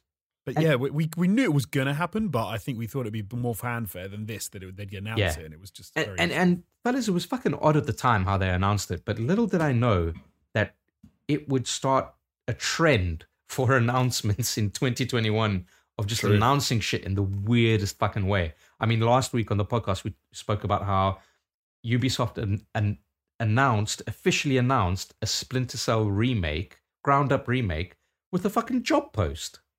Yeah. Like, Well, like we like we talked about how uh like Indiana Jones like did the teaser trailer in January and then disappeared and won't come back for ages. I said I think I said it last week or the week before. Announcing the thing has never been less important. Yeah, You just gotta you all you're doing is planting the seed and letting it grow, baby. yeah. It's, it- it's also a strange thing because you could like when you say it's an announcement, like you could basically just bump into someone in the hall, like you know, in- at your studio, and be like, "Are we going to do that? Yeah, we're going to do that. Should we announce it? Yeah, go on, just get someone from graphics to whip something up, and then we'll just say that we're doing it." I mean, it's cost when effective. nothing is. It, Sorry, Cost It is effective. Cost, it is cost effective. Absolutely, it's cost effective. Yeah. You know what else is cost effective, fellas? Um can I guess? Yes. Getting games while they're free on the Epic Game Store. Boom. Nailed it. Loop Hero. Oh, yes, I knew it. I- Loop Hero, a game that released in March. Yes, that's right. We're moving swiftly along into March. Fucking flying by the seat of our pants here. Loop Hero was released, a game that I jumped into and was thoroughly sucked off by. I, I actually that- saw you tweet about this the other day. I think you were sort of saying about how good it was again. Yeah, Yeah, I can guarantee Jonesy guarantee Jonesy didn't act on that tweet. Yeah. Fucking. I didn't. yeah. Did you, Jamie? Yeah, I did. I've I've so far gathered every single game that's been free on the Epic Game Store thus far, apart from Neon Abyss, because I forgot. And are, are you planning to play Loop Hero? Yeah, Loop Hero is the one so far where it's like I might have bought this in another world or another timeline, Right, yeah. and now I, now it's free. Not necessarily the case with games like Second Extinction or Mutant Year Zero, whatever it's called. Um, yeah. yeah, not not bad games to give away for free, but like nothing that's made me Yeah. go crazy. No, Loop Hero was, I, I think, a, a really good get for Epic, especially because I think recently it's released on the Switch as well, which is a great game on the Switch, like that type of game. Uh, but yeah, I'd, I'd be interested to hear your thoughts on it because I kind of love it. I kind of love it. I'm not going to lie. Uh, it's a cool game. Uh, but other games that released in March Crash Bandicoot 4, It's About Time, which was a nice little surprise. Uh, Balan Wonderworld, fellas. The, Great uh, game, right? Absolutely ph- phenomenal, I mean, colourful, exciting, fun game. it that- is in the running for Game of the Year, for sure. Big time. Big time. Uh, but no, we, we to be fair, we did also cover it in uh, one of our latest six lists. So go take a look. Then, fellas, uh, an actual game of the year. It Takes Two was released in March. So There you know, was. Yeah. helping I- to you know fill that tray, that cocaine tray of Joseph Fares. Do you think he snort? Do you think he snorts coke with his family? Yes. Yeah. I don't think he has any family. I think he snorts so much coke that like visions of a family materialize before his eyes, and that's what he counts as family. Oh, I don't think he snorts it. I think he. I think it's just. I think it's just imbued into everything he has. So no matter what he does, it is get. He's getting like a. He's getting high off anything. Like Oh, it's is it- in everything. Ah, right. Okay. His world is full of cocaine He, he's high on life, is what you're saying. I see. Yeah. and I, cocaine. I, he is crazy enough that you know. I mean, don't get me. I, I know a way out was like it was set in a prison, blah blah blah blah. Uh, but it takes two, you know, pretty family. It me, me, handles adult themes like divorce and relationships, Yeah. but it's a family friendly game for the most part. I'd like to see Joseph Fares use his kind of unique wackiness and creativity to make something just extremely fucked up. Yeah. Like, gi- Yeah. give him the keys to like the Manhunt franchise or something. Right, exactly. Like Joseph Fares's Manhunt 3 would be a very exciting prospect. I, see- I don't think he's got that in him. I think that I think we've seen what he's got in him. His the, the wackiness, the cocaine fueled, all that sort of stuff is on the outside. No, but- but then when he makes a game, I think No. that's what his in, his inside is like that It- of a child. Here's a pitch for you, Jonesy. The book from It Takes Two that's trying to help you mend your relationship. Yeah. Take that character and put them in like Scarface. "Eh, I'm a magical book. yeah. It does kind of fit. wor- Yeah, weirdly. All right. What about Joseph Fares um, making a sequel to a game that you guys both enjoyed that came out in March? Was Disco Elysium the final cut? Hmm, That, what would, that would be good yeah. actually, like in a different genre. If it wasn't a sort of a top-down isometric kind of deal, if there was a, if it was if he sort of got hold of it and did something different with it, that would be pretty wicked. I could I could see that happen. Yeah, I'm trying to think of like all the weird mini games that would start to slip find their way into Disco Elysium now, where all of a sudden, like for some reason, after your pride's been hurt by someone like uh, insulting you and you failing a conversation check, then you have to do some weird mini game where it's like m- marbles or something like that to get it back. Yeah, but You've got but another it's, it's- chance. It's, co-op. Yeah. It's it's couch co-op where one person is playing with the marbles, but the other person is the marble. Ah, Right. meta. And they're trying to work against you. If co-op means that I can play as Kim Kitsuragi, then hey, we're onto something. That would be very cool. Yeah, but fellas, um, safe to say one of the top games of the year for both of you. Disco Yes, it- Elysium. being- in in in so much as it was new, which I would argue that the new content is uh you know changes the core product enough to count. Yeah. uh, it was one of the games of the year. Absolutely. I'd agree. Yeah, I've had a great time with it. Thought it was a fantastic game. The, I think the only thing that would have maybe elevated it slightly for me was uh, a bit more variation in the story towards the end. Like I, I would have liked to have seen some lot well, like more more branches. Yeah, because I think it's kind of sets you up thinking that that's how it's going to go down, and it kind of doesn't really do that in so much as you think it might. It does to some degree, but um, it would have Yeah. been cool to see a bit more of that. But yeah, f- a fantastic game, a lot of fun. Like really, really enjoyed it. Nice. And fellas, look looking at what happened in that month. What, what fucking month are we in? March. Jesus Christ, we had a long time to go.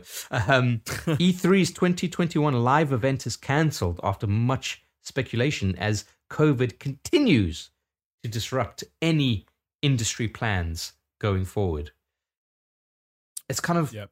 it's been a bit mad. Like when Geoff Keighley does a big song and dance about like, hey, we're actually doing a live event for our game awards that have just happened, and it's almost like, well, yeah, but we're probably going back into lockdown. A lot of the world has gone back into lockdown. Yeah. It's like fucking hell. I mean, was it Jacksepticeye who was on stage at the Game Awards presenting an award and then tweeted on his way back to Ireland like, "Oh yeah, got COVID. Fuck COVID. Oh, Good. shit. Thanks. No Christmas. Great." Fucking hell, it's Yeah. mad. Uh, but yeah, uh, E3 obviously will pop up a little bit later. But you know, fucking, it was a like looking back at it. I kind of think that this this year was like not much happened other than like some bullshit, but there was some cool shit that happened, fellas. Case in point, Xbox Game Studios completing the acquisition of ZeniMax Media. Obviously, we had known it was coming, but it actually fucking happened. It was confirmed because you know it had to be go through I don't know fucking FCC checks or whatever fucking things they got going on. Um, and it was confirmed that titles such as Starfield would be exclusive to Xbox and that they would honor pre-existing uh, PlayStation exclusives. That was what was weird at the time. Is like because remember when we first heard about that, we were like, "What do they do with the games that they've already said are coming out on other systems? Like, do they just say, nah, now you're not getting them anymore?" and there was like a weird time when it that seemed like an amazing get, but like quite a weird situation because I think we said it's even going to be the situation where Xbox are putting games out on the PlayStation as like exclusives that are going to be like, what? How does this work? But Yeah, man. no, The- great for them. if anything, this year has been the year of cross pollination for all of those fucking platforms, as as we'll find out. Yeah, true. Uh, but yeah, you know, speaking of PlayStation, on the other side of things, they had their Play at Home initiative return. Essentially, they were like, "Fellas, COVID sucks, lockdown sucks. Have some free games," and that was really nice of them. They offered ten free games to players during various lockdowns around the world, and you know, good guy PlayStation. Agreed. Agreed. Yeah. And letting people play free games is always a nuts, nice touch. I think that Horizon Zero Dawn and its DLC at some point became free around Yeah. that like time, which is like that's just a really nice thing to give gamers at a difficult time. Gamers with a capital G. Uh, yeah, but then you know from good guy PlayStation to scumbag Steam because they decided to remove or ban and remove Super Seducer 3 from their store after a kind of um let's say a a an interesting lead up into that actual ban. They were concerned at the age authenticity of some of the quote unquote actresses in the game. Uh, with the actual guy, what was the guy's name? Like Richard de la Runa. Yeah. Um, De La Ruina, yeah. de la Runa. Oh man, I forgot about it. Yeah, yeah, yeah. And and he had to. I don't even think it's the la Runa. I think it's just La Runa. And Right. he had to kind of like give proof before apparently Steam would allow it to be on the on the store, but then they just said, "Nah, you can't do it," and then they banned it. And then I- yes. I, I, want to say that didn't Twitch ban it as well or something? I think Twitch banned it after Steam banned it, but by that Yeah. point, a, lo- a load of he this guy gave early access to streamers, Yes, um, yeah. and so they'd all kind of already played it. Um, It- I'm looking is- at it. I'm looking. So I'm looking at his Twitter feed now. He still has problems with his own personal Facebook page.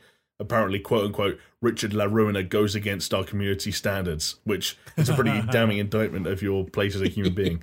But he has also done the only logical thing that you can do in this situation, which is backed up hard into the kind of banned element. He's now advertising it as Super Seducer, Super Seducer 3 Banned Edition, which you can pick up from Ah. superseducer.itch.io. Hashtag not sponsored. Oh, wow, it, Itch.io, huh? Okay, interesting. Yes. Uh, you know what? Oh, that's a, And- we- that's a weird one. That's almost like I guarantee that all the women in it are underage. Do you know what I mean? It's like the banned edition. the banned edition. yeah, that's a weird one. the version like- Gabe Newell won't let you see. It's a Wow. strange kind of thing to Mm, lead into, but I- I think if it was true, it'd probably you know that the Steam ban would be the least of his fucking worries. Probably have the FBI knocking down on his door, but whatever. True. Uh, man, strange times. None stranger than the rumors of the Switch Pro, a model that was meant to be delivering 4K gaming using DLSS, Yeah. which is like, oh my stupid camera. there we go. Maybe it, it seems like Jonesy needs some Oh. DLSS in his fucking webcam because he's going all fucking blurry. There There we go, go. big That's time. good. Uh, but yeah, fellas, this was obviously before the Switch OLED was announced and uh, kind of the collective gaming sphere just went, ah. Because Yeah. let's, let's be honest, a Switch Pro, like the concept of it, sweet. 4K gaming in a handheld, yes, please. And I think these rumors have been swirling around for a very long time. As have been mentioned before, we covered it when we are still at ATG as like Switch Pro, 4K, etc., etc., etc. And I had my doubts then. I had my doubts when these rumors re-emerged. Um, and I kind of technically still have my doubts. The DLSS does make sense to kind of push it through. But, But yeah, that's why this story for me was one of the year's biggest head scratchers because I feel like when we're well and truly in the era of confirmed rumors, it's become somewhat easier to distinguish the bullshit from the reality of the Oh, situation Dude, when it comes when to. multiple outlets confirm the same fucking thing, like, oh yeah, Switch Pro, we know for sure. It's But that's Pro. the thing, like- fucking from Eurogamer to fucking IGN to GameSpot. But like Bloomberg. Like Bloom, Yeah. no, Bloomberg not only reported on this, but also when Nintendo were like, "No, that's not the case," they doubled down on it. And then Yeah. when the Switch OLED was announced, they doubled down on it again and were like, "Yes, Nintendo didn't do this, but we promise this is still the case." And there's a part of me, call me like insane, that believes them. I genuinely believe that a DLSS powered 4K capable Switch Pro device was like thought up and planned and worked on in some capacity at some point, uh, only to then get pipped at the post by a Switch OLED model, and we will see this Switch Pro model at another time. I genuinely believe that. You can call me Yeah. crazy. No, I do. I'm I'm with You're you there. crazy. I'm with you, yeah, maybe you I almost- that's that's my not- tinfoil hat. do you not I've think got to have so? one. Jonesy. You don't think it's uh, it's going to happen? No, no, it, it obviously could happen. I think it was a bit of a weird one though because it almost, I, it, I won't say it got nasty, but it almost did. Like you, there was some because there were some people having their, uh, I guess, their sources and their credibility questioned, like the journalists, like you say, Bloomberg, who were coming out obviously saying, "Yeah, this is happening," and then when Nintendo said it's not, there definitely felt like there was some animosity between the two of them. Yeah. Because I want to say, did wasn't it the Bloomberg guy that had uh, contacts through But yeah. the screen manufacturing process and said, "Oh no, they're making the screens now, like it's going through, it's happening," and it was Yeah. all weird. And Right, then- because and it was meant was- to be 4K and OLED, right? yeah, yeah, yeah, Yeah, and then there was the weird situation where the Blo- when he was trying to double down, the Bloomberg reporter said, "I've spoken to these many developers, and they've all confirmed that they have been informed about this being built." And he name dropped one of the developers. I can't remember who it was, and then they came out and were like, "Yeah, that's not true. We never said that." That's So it just yeah, yeah. They everything was- seemed yeah. to undermine. Everything made it seem like the Bloomberg journalists were just lying, but I just don't believe that they were. I think it's so much easier for a major corporation who had broken NDA to be like, "Uh, yeah, we didn't break NDA. We never broke NDA. That's not us. We never Oh, said that." yeah, totally. But if, Than if it is you for a journalist to like risk his job and reputation Yeah. by chasing a lie yeah, that no one cares about. yeah, yeah. But like, if you consider Nintendo's side of things, I mean, they cancelled that fucking Legend of Zelda Netflix series because it got leaked, Yeah, and they're just like, "Well, fuck it, we're not doing it there's anymore." al- there's also the Metroid Prime stuff that came out this year where someone was like, "Hang on a second, weren't we went to get like Metroid Prime remasters?" And someone came out with like, "Yeah, they're done, they're finished. Nintendo were just waiting to for the Right. right time to release them. They've just sat on it for like a year now, but those have it- been real the whole time." It's interesting that maybe if the 4K D- DLSS stuff was so far ahead of release schedule, like that knowledge came out, and the OLED was already planned to come out, and then there's a 4K Pro version coming out like neck or being announced next year. That would kind of make sense that then if Nintendo are like, no, we don't want anyone to know about this because we want people to buy the OLED and then we want people to buy the Pro, like, yeah, it still totally makes sense. Hundred It's, percent, um, I believe that could be a possibility.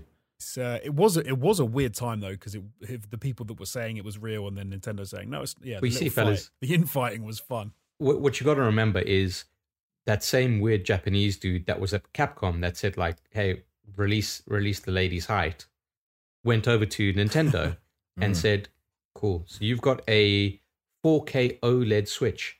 You don't need to give them 4K. Just give them an OLED. They'll fucking buy it." And then yeah, Nintendo were like, And you're like, "Hang on Oh, a second, yeah. It's- it's we cleaner. promote the release of Metroid Dread and Breath of the Wild 2 with a console that's the exact same level of power as our current console. People won't, but won't buy it. Yeah, they will. "Yeah, they sell it. fucking will." Sell it and find out. Oh man. Ah, speaking of finding our fellas, we found out about uh, Outriders, whether it was a good Yeah. game or not. Jamie played it about five times before it was I was going to released say, in like, April. Over, over a year after I'd originally flown to Poland to play this thing, people finally got their hands on it. Jonesy bought it. I did. I liked it. I thought I I I tried to play it uh, on my own, and I I would have much preferred it with like more people. But I think because it wasn't that popular, and not not many people picked it up. I know Well, I- Jamie, you got it later on. We, we, we, we played the beta together and we had a good time. yeah. But I never got I never bought the full release because I was too busy at the time. And then when I wasn't busy anymore, it was a bit. Yeah, we- I, I am going to challenge you on that though, Jonesy, because as I recall, Outriders when it launched, it was relatively successful. Uh, you know, for a new IP of that ilk. But I mean, in my circles, like people, no one was right, playing. yeah, So But- I, Yeah. I didn't have anyone to jump on and play with, and then because it's on Game Pass now, right? yeah, exactly. Well, It since is. release, I think it it had a, a a decent kind of like launch, and then I think it Mm. fell off quite hard, and then it came out on Games Pass, like you said, and I just don't know kind of where it's at at the moment. I downloaded it on Game Pass and had the exact same thing that Jonesy had on the PlayStation 5, which is that I didn't want to play it on my own anymore. I put like four hours into it. I was like, I'd like to play this with friends. No one I know is Yeah. playing it. End of Yeah. story. Yeah, I hear you. I hear you. Uh, w- well, fellas, you know, if you weren't playing Outriders, maybe you were playing Oddworld Soulstorm. Yeah, I did play that as well. I did not. I didn't even start Uh, it was crap. Oh, that sounds harsh. no, it was. It was not great. It was. Uh, it was what not, it was. not great, Ali. Yeah. It was the first Oddworld game that I'd played for like a long time, and I think all the trailer stuff for it. I was like, okay, I, am ready for another Oddworld game. You know, it's been like 20 years or whatever since I played one, and I tried to stick with it, but I just. It But why? Was it genuinely bad, or was it more like they're being too faithful to like the original kind of concept and just the world's moved on. Yeah, uh, yeah, I would say that's probably what it was. It was it was the it was still it's still a 2D side scrolling like with fake sort of 3 or 2.5D ish stuff in some Yeah. places and it's very platformy and it's very much of what it used to be. It's it's a dated format and I just I just couldn't be bothered with it. And I mean it didn't even look amazing. I think cuz I'm pretty sure it was free. I think it was on um It launched on PlayStation Plus. PlayStation Did Plus, it? yeah. Oh, so wow. yeah, Yeah. yeah, So it was, it was one of those where you're kind of like, hmm, this is interesting. So why have they launched it for free? And it, and I I played for a few hours and I was trying to like it. I was like really trying to like it. Um, That that's the worst when you when you're like you can kind of accept it when like when you pay money for it like we've spoken about this before if you pay money for a game you kind of you really try and give it the benefit of the doubt because you've sunk your money into it but even when the game is free and you're like i'm really fucking trying here fellas but you're not giving me much to work with yeah.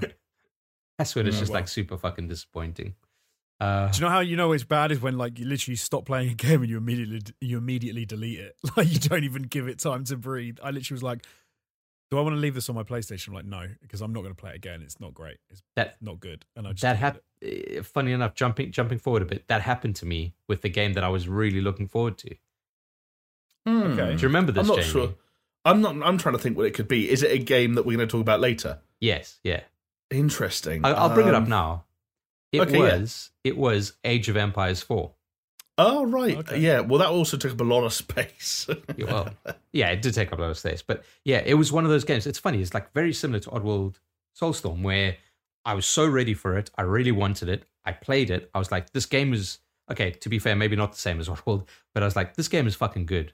It is fucking good, but it's maybe sticking too close to the original formula, and I'm like, I don't want to play a slow paced RTS eh, in 2021. So I I played a couple of skirmishes in in a single playthrough. Uh, did the tutorial, etc. Like spent a decent chunk of it, maybe like five hours, and then I was like, "Yeah, I'm done," and I deleted it.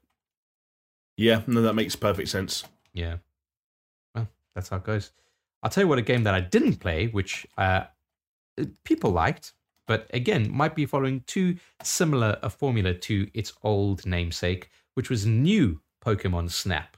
Did any of you guys pick that up? Negative. No, I'm. I wasn't even a big enough fan of old Pokemon Snap. I always kind of like. I just looked at it as sort of an on rails experience that didn't look particularly appealing, and my feelings did not change in the uh, twenty years of aging I did between the two releases. This is a, this is a weird one for me. So I did get this. Um, I did get Pokemon Snap. You Um, did? Well, he's got Yeah, kids, of course he did. Yeah, I got it from I got it from my son. Yeah, for his Okay. birthday. Uh, so we and we spent a decent amount of time with that. Like, or he him playing and and occasionally like you know him saying, "Oh, you have a go," and sort of I had a bit of a go as well. Um, and I and I was like, "Oh yeah, it's it's great for a for a kid who likes Pokemon." Like he was loving it, and he was you know he was saying, "Oh, that's this Pokemon, that's that Pokemon," and a new legendary or whatever pops out, and he thinks that's really cool. I must admit, I don't see how I find it like maybe it's like a, a, chill out game, but I I can't see an adult like sitting down for hours on end playing that game. Like unless you are insanely committed to the Pokemon franchise and you just want to experience Pokemon like Yeah. all the goddamn time. But no, he he liked it. He thought it was cool. It was it's a very pretty game. Um, yeah, it was it was very much like Pokemon Snap. Like there's not. I guess it looks better. Like I didn't play the original, but um, yeah, well, the liked original was N64, right? So like, Oh, I have no idea. Like I, It I, was, I yeah. knew that. Right. Wow. Yeah. So this Jesus Christ it look a, look a lot better. But there was a um there was um a lot more Pokemon around this year that he was more into actually. To be fair than Snap, so he I think he put it on the shelf. After yeah. a So you see, he fell off quite quickly. Yeah. he did. Yeah. Yeah. Oh, well, a- another game that a lot of people fell off quite quickly if they did take the dive into it was the PS5 exclusive Returnal from Housemarque. This is Yes. one that I really want to play. To be fair. Yeah. Yes, Well, agreed. Jamie. and I was going, yeah, I was going to say it's one that I did play because this was still very much in sort of like craving new PS5 software. You know, right. It was it was in that era. It was perfectly positioned. hey, hey, Jamie. We Yeah. believe in generations. All right. and you know, I realised they were being serious about that when they charged me seventy pounds for a roguelike. um, but uh, Returnal is actually very good, and it was one of my sleeper favourite games of the year. Would it factor into like a top ten games of the year list for me? potentially, depending on Yeah. you know what kind of mood I woke up in that morning feeling. But do you know what it was? And Chris, you'll relate to this. Yeah. Um, it was for me as someone that has notoriously steered clear of Soulsborne games. It was that sort of like it was my version of that. This game is hard. Everyone's talking about how hard this game is, but I have to keep going. Partly Yeah. because of that seventy pound price tag, and I did keep going, and I did finish it, and I felt that wave of euphoria wash over me with each defeated boss. Um, that I imagine is what it's like playing a Soulsborne game, playing a From Software Yeah. game. Yeah. Um, I was glad I glad I experienced it. Glad I put the time in. Also, I think I said at the time, I'll say it again now. Underrated uh, narrative elements and sort of like uh, what's a good way of putting it? Like um, sub- slightly more subversive storytelling uh, present throughout that I appreciated. Um, cool visual style. Job well done for Housemarque. Cool to see uh, what they do next on that hardware. Yeah, especially because they've been bought by uh, PlayStation Studios. Yeah, big budget coming up. Hopefully, Returnal 2, Return to Returnal. The, re, re, Returnal's return, the Returnals. um, starring Angelina Jolie. yeah. Now, uh, obviously, we're not covering all the games that came out in these months, but just the notable ones, right? Now, a, a game that might not necessarily be notable on the surface of it that came out uh, in the month of April was MLB The Show 21 baseball, right? Uh, traditionally, a kind of like a, a Sony staple, as it were. Yeah, Now, the the interesting thing about this is it's a game published by Sony. You've got to imagine like Japanese people, they're really into their baseball. That's maybe why kind of Sony are so like into it. You know, I'm I'm, I'm stereotyping here, sure. but they do like it. Yeah, They they fucking love it. But what is interesting is that this game, a game published by Sony, launched on Xbox Game Pass at, at launch, not like hey six months down the line, etc. So you've got you've got PlayStation games releasing on PC, like let's say a year after the fact. Yeah. But now you've got MLB The Show releasing on Xbox Game Pass at launch. Yes, absolutely, like a really bizarre situation, and it kind of backs up the point you made earlier, Chris. Like the fluidity and the intermingling of game studios and first and third party stuff this year was kind of unprecedented, uh, but mostly net positive for gamers, right? So Yeah. It's Yeah. it's basically like a life before AIDS. Just you could fuck whoever you wanted, anal or otherwise. Just fuck fuck around. You basically just walk with your cock out. Really? Yeah, big. T- I think most did. That's my understanding of the eighties. And the MLB swung their cock about, and that's how they managed to get this to happen. Hell yeah. True. But the, the the weirdness in terms of all this cross pollination gets even weirder. And there was another confirmed rumor that came out suggesting that Hideo Kojima's next game could be coming to Xbox, potentially even as an Xbox exclusive, which kind of made us scratch our fucking heads because obviously Kojima Productions is being bankrolled by PlayStation, but then again, it seems that they don't have assigned exclusivity, or maybe they do because hey, it hasn't gone any further than just that initial fucking rumor that we heard. Yeah. Kind of one that we're going to have to wait and see how it plays out, right? Like, Sony mm. definitely heavily invested in Death Stranding, and there was Yeah. mixed reports over how happy they were with the end product and the impact it had on the market. If if Phil Spencer, Phil Spencer wants to swing in there and say, "Hey, come on over to our side, Kojima," then I'm more than happy. That's like that's an E3 pop moment that I want. Is like if we have an E3 in person next year, Kojima on the Microsoft stage. Yeah, you, you know what's going to happen is uh, Phil Spencer's going to come on stage wearing a t-shirt and a, and a blazer, you know, and it's got like because he changes his t-shirt throughout the show, right? Where he's like introduces all the different trailers, whatever, and he'll come out at the very end was like one more, one last thing kind of thing. Yes, but his blazer's all like buttoned up, and you're like, oh shit, he's going to be wearing a Kojima Productions uh, t-shirt. But what's going to Okay, happen? yeah. All right, but what's going to happen is he's going to open up the blazer, and just like fucking Total Recall, out of his chest is going to be Hideo Kojima. Oh, okay. Yeah, I'm like, what's it's like a, a growth Quaid. within him. Quaid. uh, Total Recall. Yes, that's the name of the film that That's Chris literally what I just said. Jonesy, thanks Oh, for paying sorry. attention, fella. I missed it. oh god, dude. that's funny. I could believe it. Uh, you know it's after midnight when when this happens. it is after midnight. Yeah. I, Um, I also like the idea of like Phil Spencer saying, "Oh, Mr. Kojima, like you look like you've been on your feet all day. Like let, us get you let's get you a seat." Claps his hands. Geoff Keighley comes out and just like leather and chains gets in his hands and knees, and Kojima sits on him. In his shiny boots. Mr. Kojima, are you here?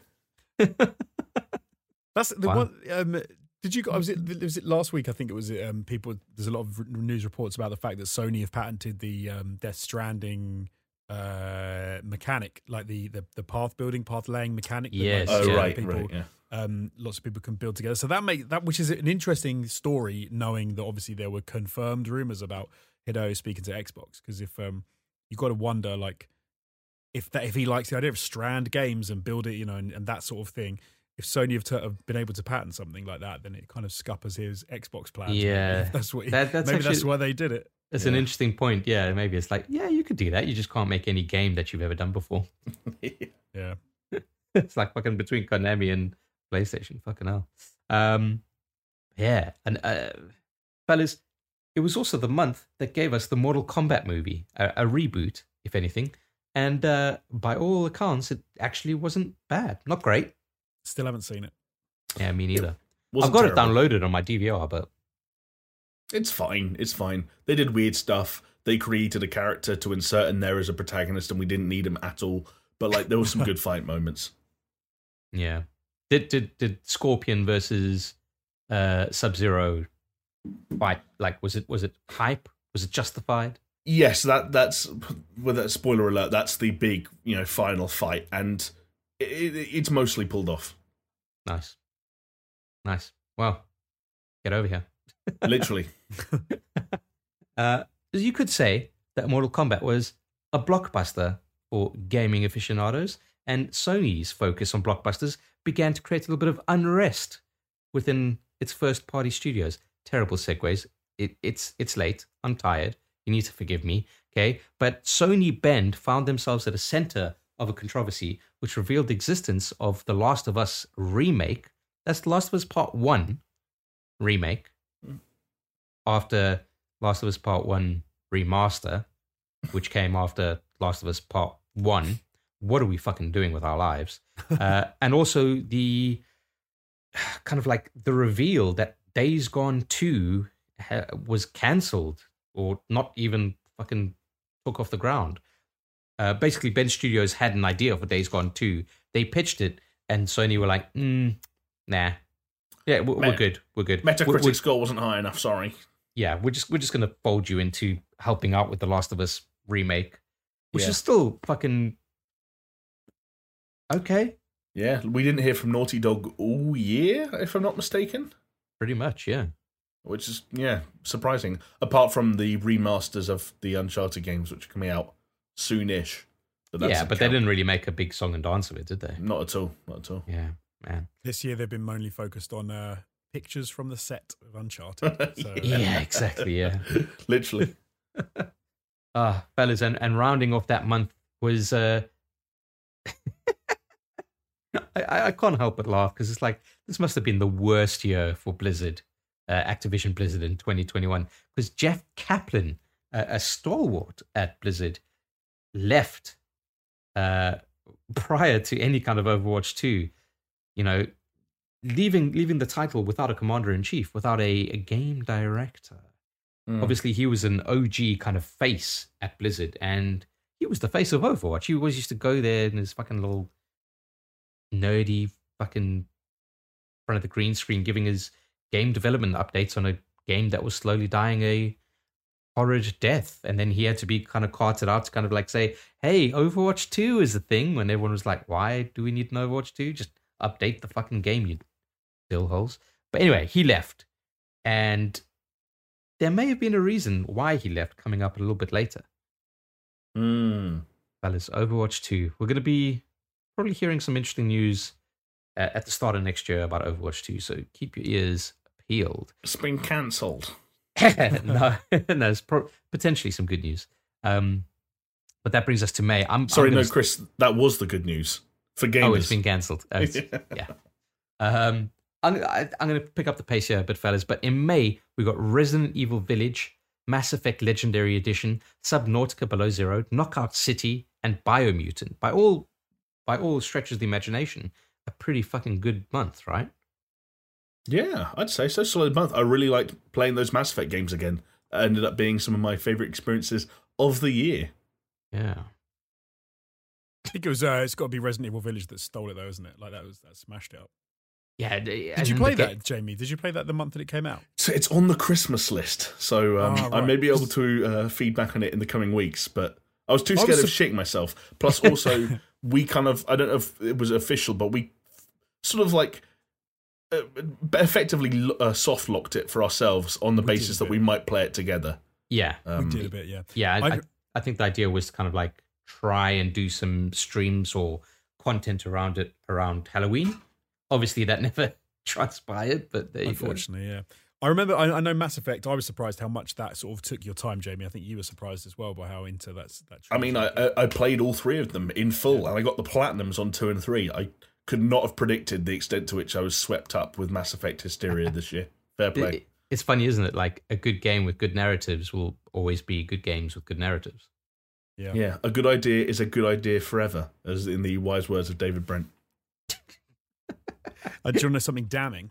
Yeah. Um, of the uh, the games in that month that all sound pretty good. The only one I played was Knockout City. Wow. uh, I got one better for you. I uh, didn't play any of those.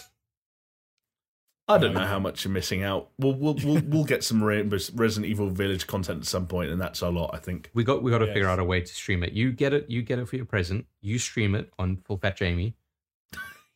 Yeah, my first stream in 18 months. It's just like, welcome back. Hey, I, To- I- we need uh, reasons to resub, right? Um, but yeah, it, it, like a, a decent month in terms of game releases, but not not such a big month in terms of like news items.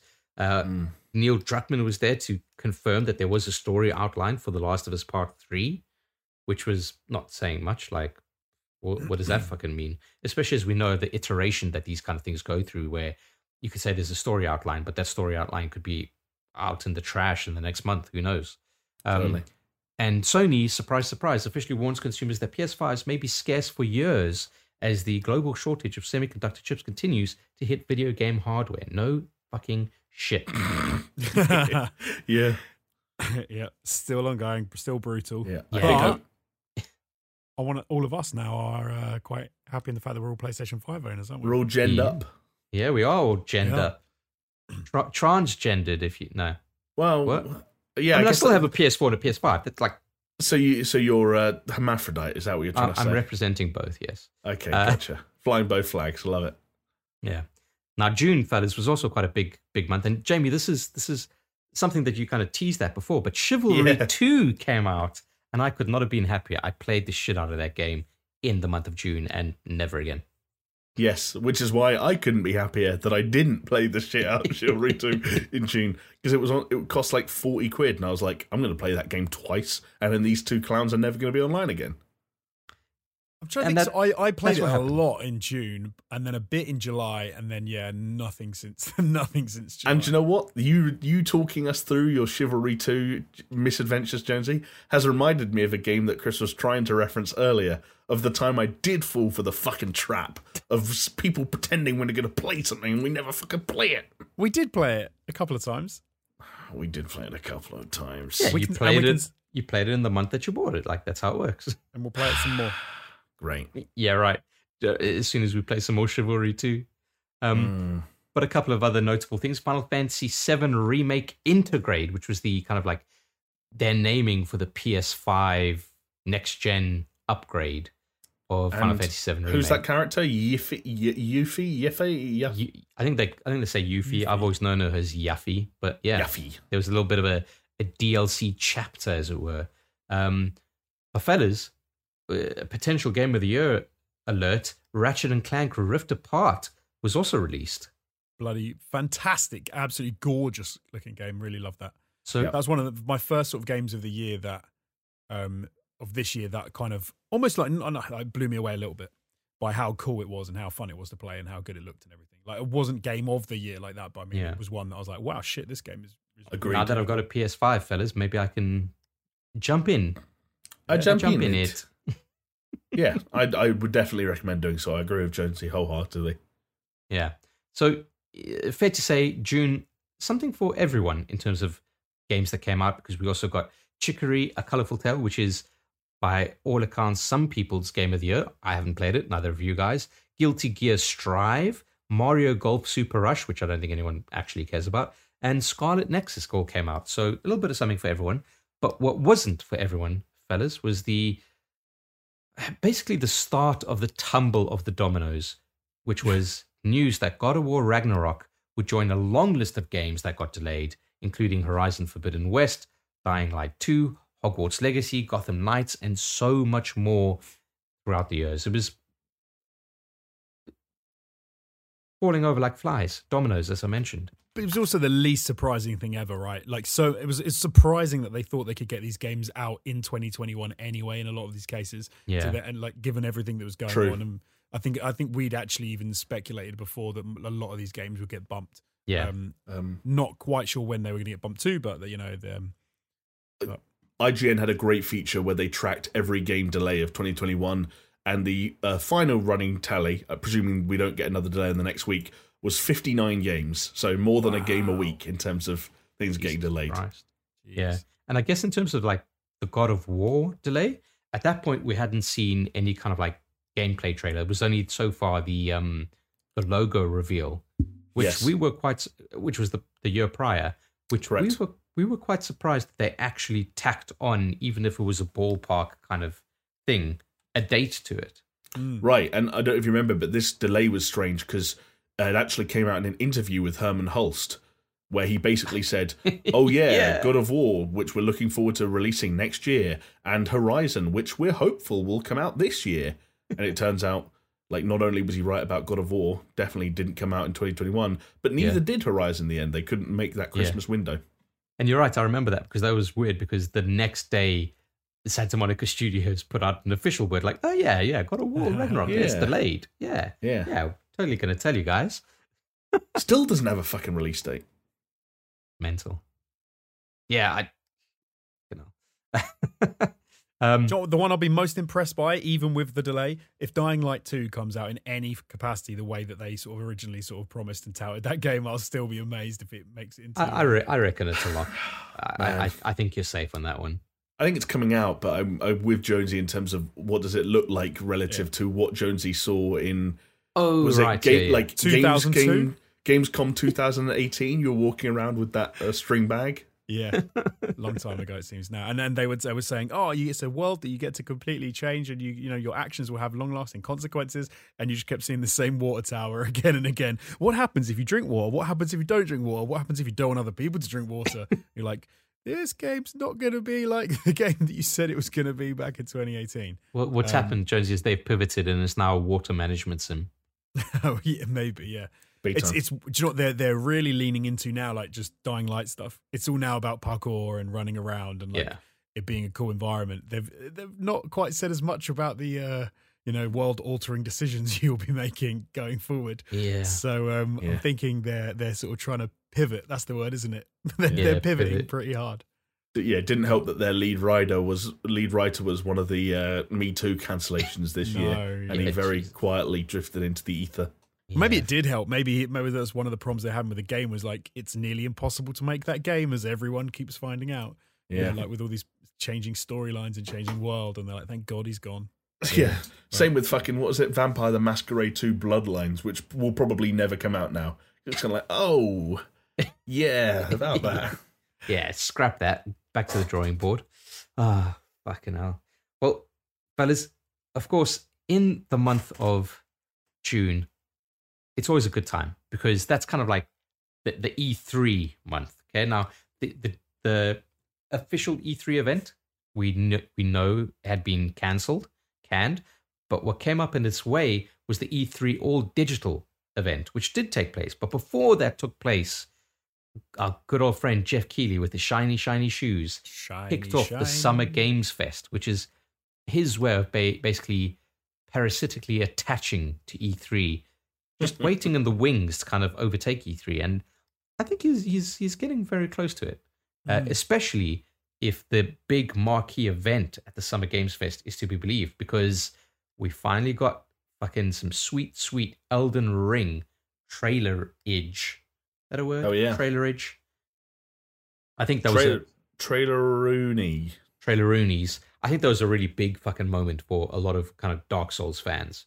Yeah, like it was a it was a baller trailer, and we'd heard so little about it, and we didn't think at all that it would come out at Keighley's Summer Game Fest. So that's Yeah. pretty fucking good. It did come out with a little bit of a punchy release date. Remember, it was in June, and they said it's coming out in January twenty first. We now know that that's been delayed, but it's only been delayed by a month and a couple of days to February 25th. So fair enough. Hopefully there won't be another delay. Hmm. There you go. You never know. Anything is possible.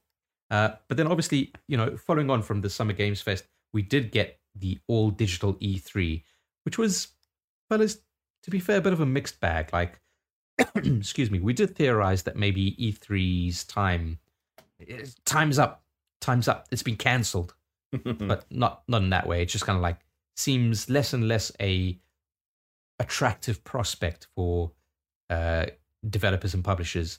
I mean, Sony weren't there, EA wasn't there. They're doing their own things. I mean, to be fair, EA has historically been doing their own things, but some people were there. Microsoft went all in. Ubisoft tried to go all in, didn't really kind of pan out. Um, and hey, Nintendo were there with their fucking treehouse. But we got to see some Starfield. We got to see some Redfall, which was Arkane's kind of co-op thing. And Mm.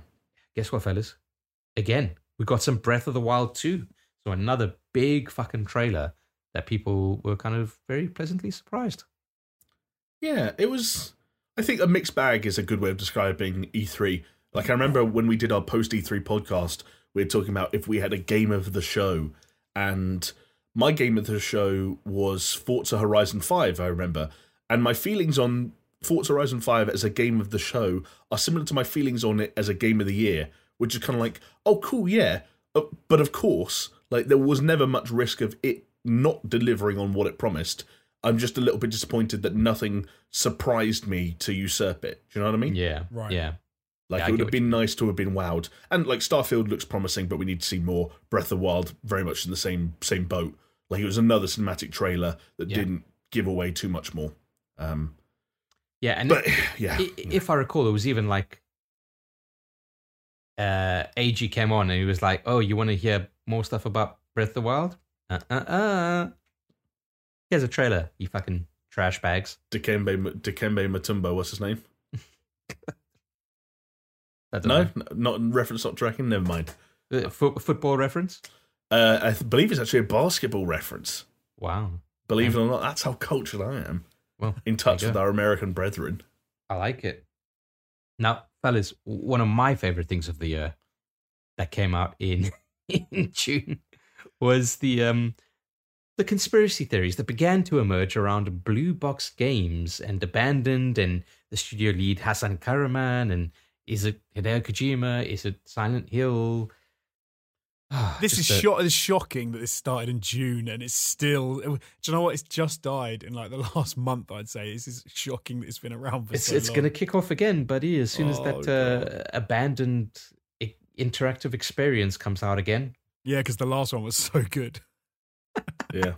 I'm I'm looking at I'm looking back at our actual videos, our podcast, and our thumbnails, and yeah, like we had we had the the the uh, the truth behind those Hideo Kojima rumors. Oh, that yeah. was uh, in June, and then as late as the very end of July, uh, we had. I'm not saying it's Kojima, but it is Kojima. So like full, it was the whole summer we were talking about this thing.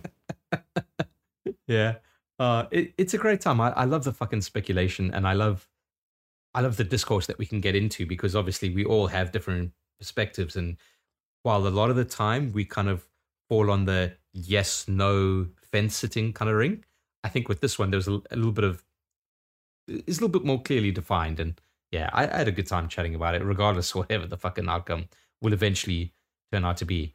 I will say though Chris, that I Chris did is make still waiting for the um, Iron Man Robert Downey Jr. thing where he stands at a, where Kojima stands at a podium and goes, "The truth is, I am Hasan Kahraman." yeah, exactly. exactly. Takes a bite of a burger. Uh, But I will say that I did pay Jamie five pounds with our bet where I said it's definitely fucking Kojima, and uh, you know happy to give you that money because that was five pounds well spent, and I, I can say that I may still be getting that five pounds back plus interest. So you never Well, know. hang on, inter- we never discussed interest.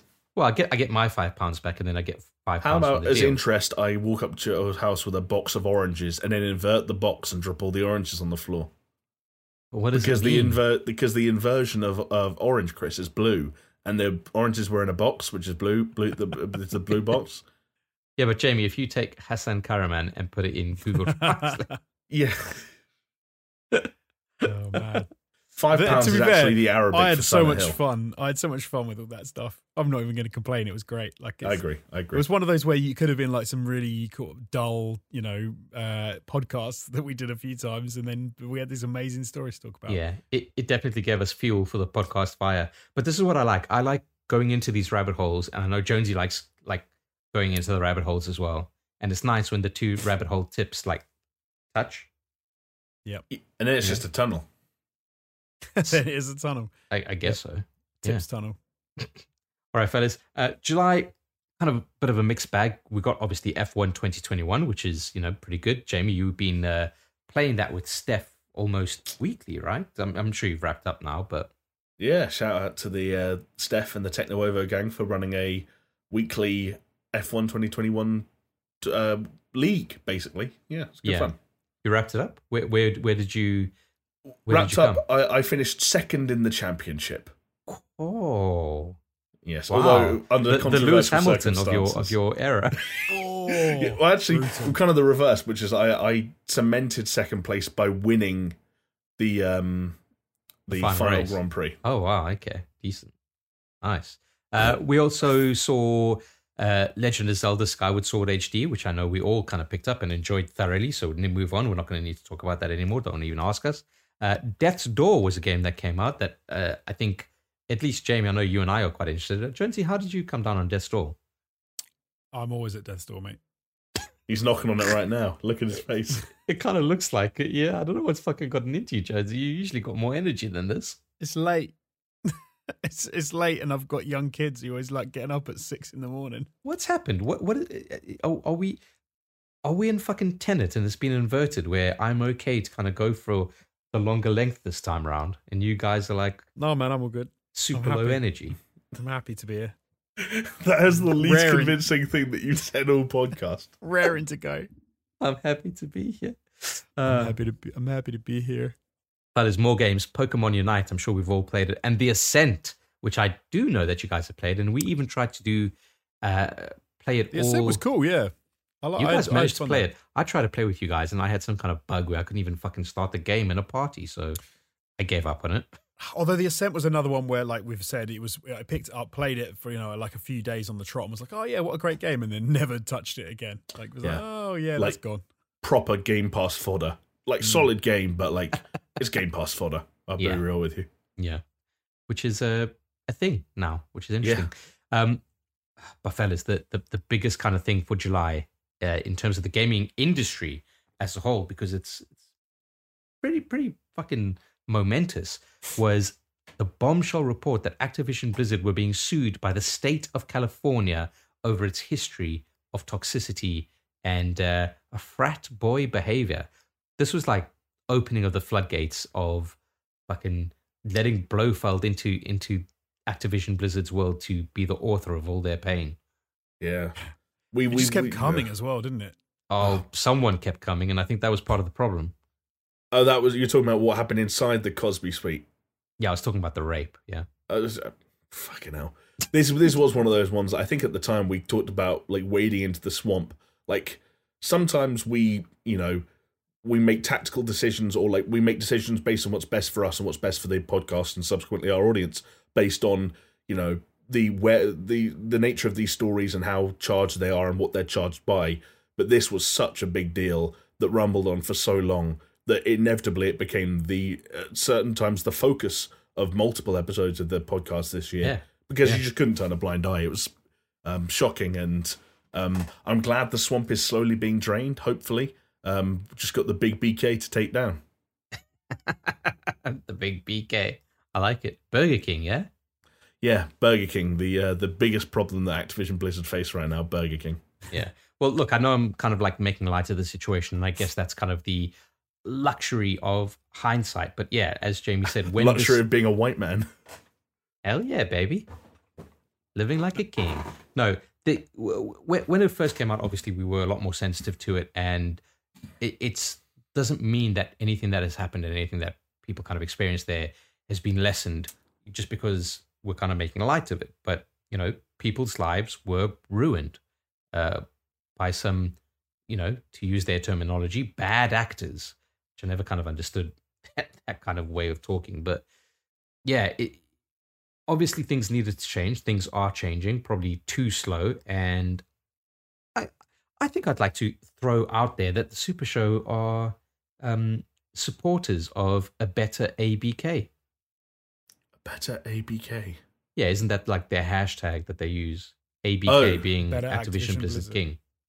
Oh, I see. I thought we were doing Bobby Kotick again on BK. I was like, Better- what does the better A stand Kotick. for? A better is, it Bobby like, an- is it like anti Bobby Kotick? I mean, yeah, maybe. Uh, but yeah, we, we I, I, I'm speaking for you guys. I don't fucking give Yes, shit, no, but I- we, yeah, we agreed. stand in solidarity with Activision Blizzard and all the victims, and you know, hope that uh, those at the top will topple. You know, The, the one of them, I think one of the sort of interesting things about that story was, and was good for the the, the employees of Activision Blizzard, is it, it was almost like they the high ups kept trying to obviously sort of handle it and put a bit of a stopper in the situation, but it kept. But every time they tried to do that, something else would come out and someone would keep it going, and they'd manage to say, like, "No, you can't like shut us up, you ah, bastards! you've, dude, yeah, you've been like, like- screwing us over like all this time." And it, they they they seem to have kept the momentum, and a lot of people got on their side. And then now I think the latest thing is the union. They're talking about unionizing, and they've been told not to unionize, and it's a bad idea. Sounds like it Yeah. might be a good idea for Activision Blizzard employees. So um, Jesus, it, yeah. it, it might sound like a good idea for Activision Blizzard to just fucking shut their mouths and just not. they Ju- keep ju- getting it wrong, don't they? They keep Ah, putting their foot in it. They definitely it, do. it's honestly like Jamie, you mentioned it earlier about like some, some jokes with Ricky Gervais and, and kind of like David Brent. Like, the, th- this is the most David Brent thing of like trying to fix something but doing it in exactly the wrong way, and it's just like, oh, Yeah. dude, I don't know. It's like a- anyone looking at it from the outside is like, you don't say the things that you're saying. You don't. You don't like, you know, get rid of JL and Brack and, and replace them with like a co-leadership where the woman is getting paid less than the male co-leadership, and then only their Chris, you do if you want to sign a TV series based around the events of it, and that you need some more uh, I Fodder. see. This Now is we're this is uh, multiple this is seasons. I see. This is all setting up for Moneyball 2, the revenge of Bobby K. Exactly. Ko- Kotick's revenge. of- Yeah. I get it. Jesus. Well, you know what, fellas? We, we had the, the sour. We needed some sweet because Nintendo announced the Nintendo Switch OLED with no Pro variant or 4K graphics or DLSS anywhere to be seen. And like I mentioned earlier, there was a collective, ah, Weird. I still don't really get it, I'll be honest. I hope people are enjoying their OLED screens, but it just seems pointless. hey, Nintendo needs to keep that money train going somehow. Yeah. Yeah. Moneyball, baby. Uh, Valve at the same time announced the Steam Deck. Well, I say at the same time, in the same month. Uh, it is kind of mad to me that like Nintendo announced the, the Switch OLED, a handheld device, and then Valve were like, "Yeah, Steam Deck's like fucking PC in in your palm."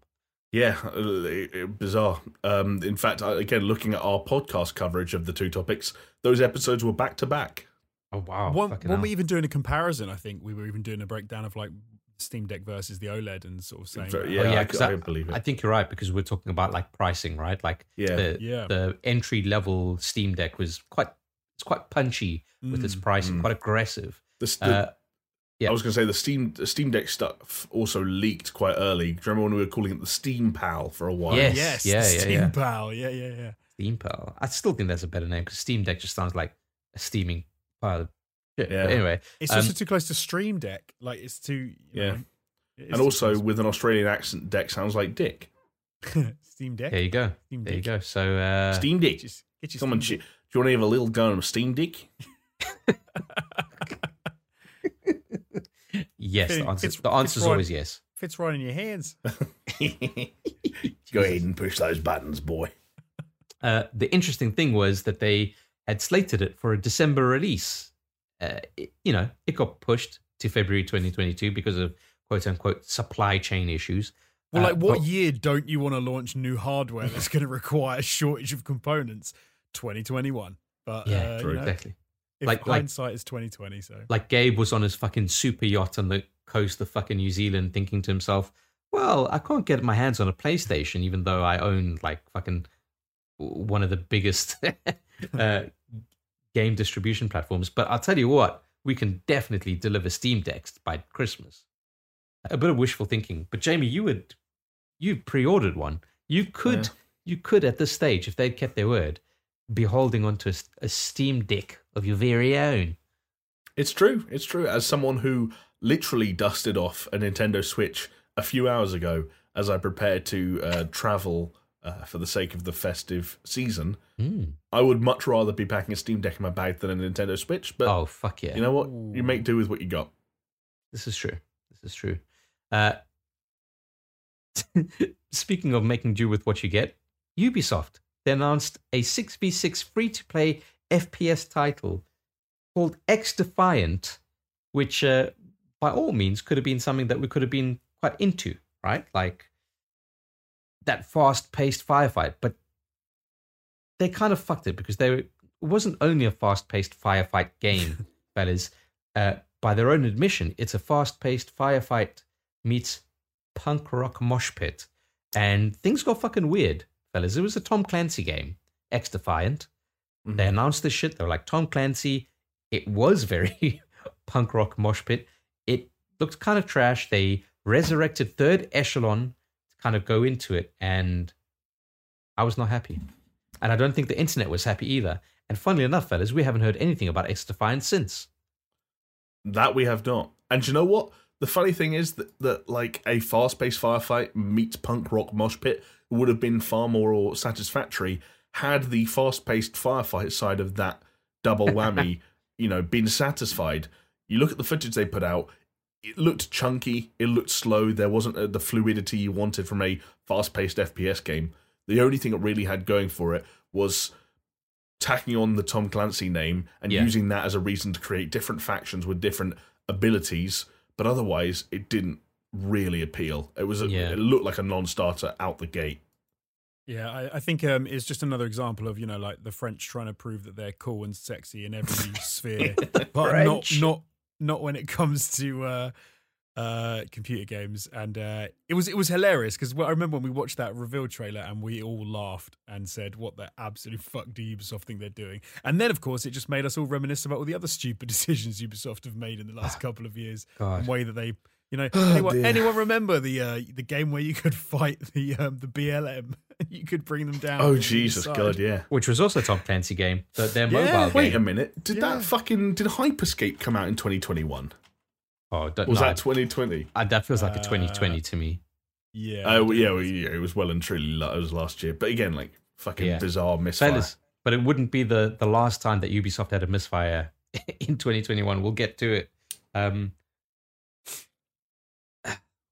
man, fucking hell. But yeah, EA Play also took place that month, and it was headlined by the next gen remake of Dead Space. There was some Battlefield stuff in there as well, back in the time when people were still hyped for Battlefield because it wasn't a broken, buggy mess. Uh, but yeah, Dead Space is the thing, and it's still got a punchy kind of like release date of next year. Let's see if they stick to it. Right. Looking Right. forward to it. Yeah, Hopefully big it time. comes out and is absolutely amazing. But we'll Makes see- perfect sense, we'll right? see. A game all about dark corridors being nicely lit coming out on a next gen console. Perfect.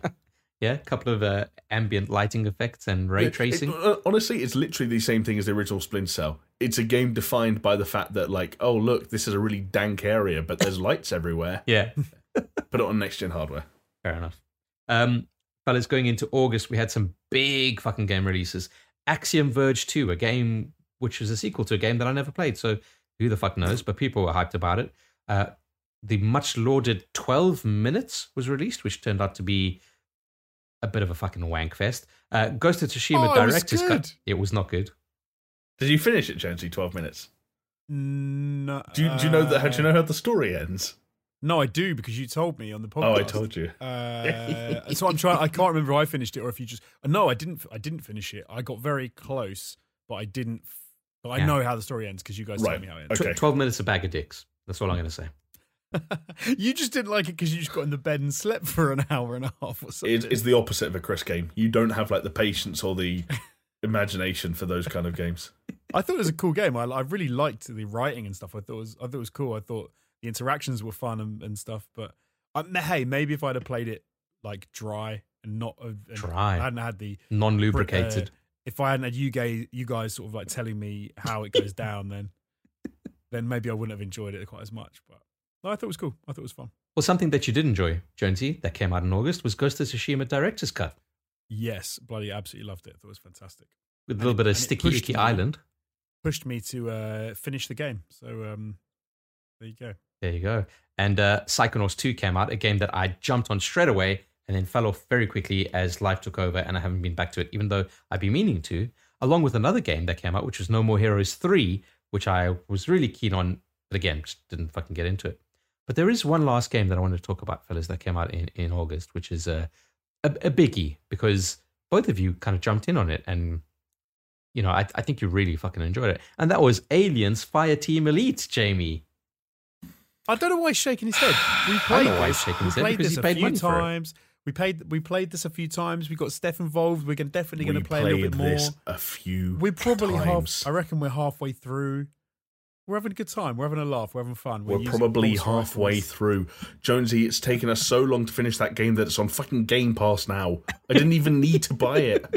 You did at the time if you wanted to hear the gorgeous sounds of the pulse rifle.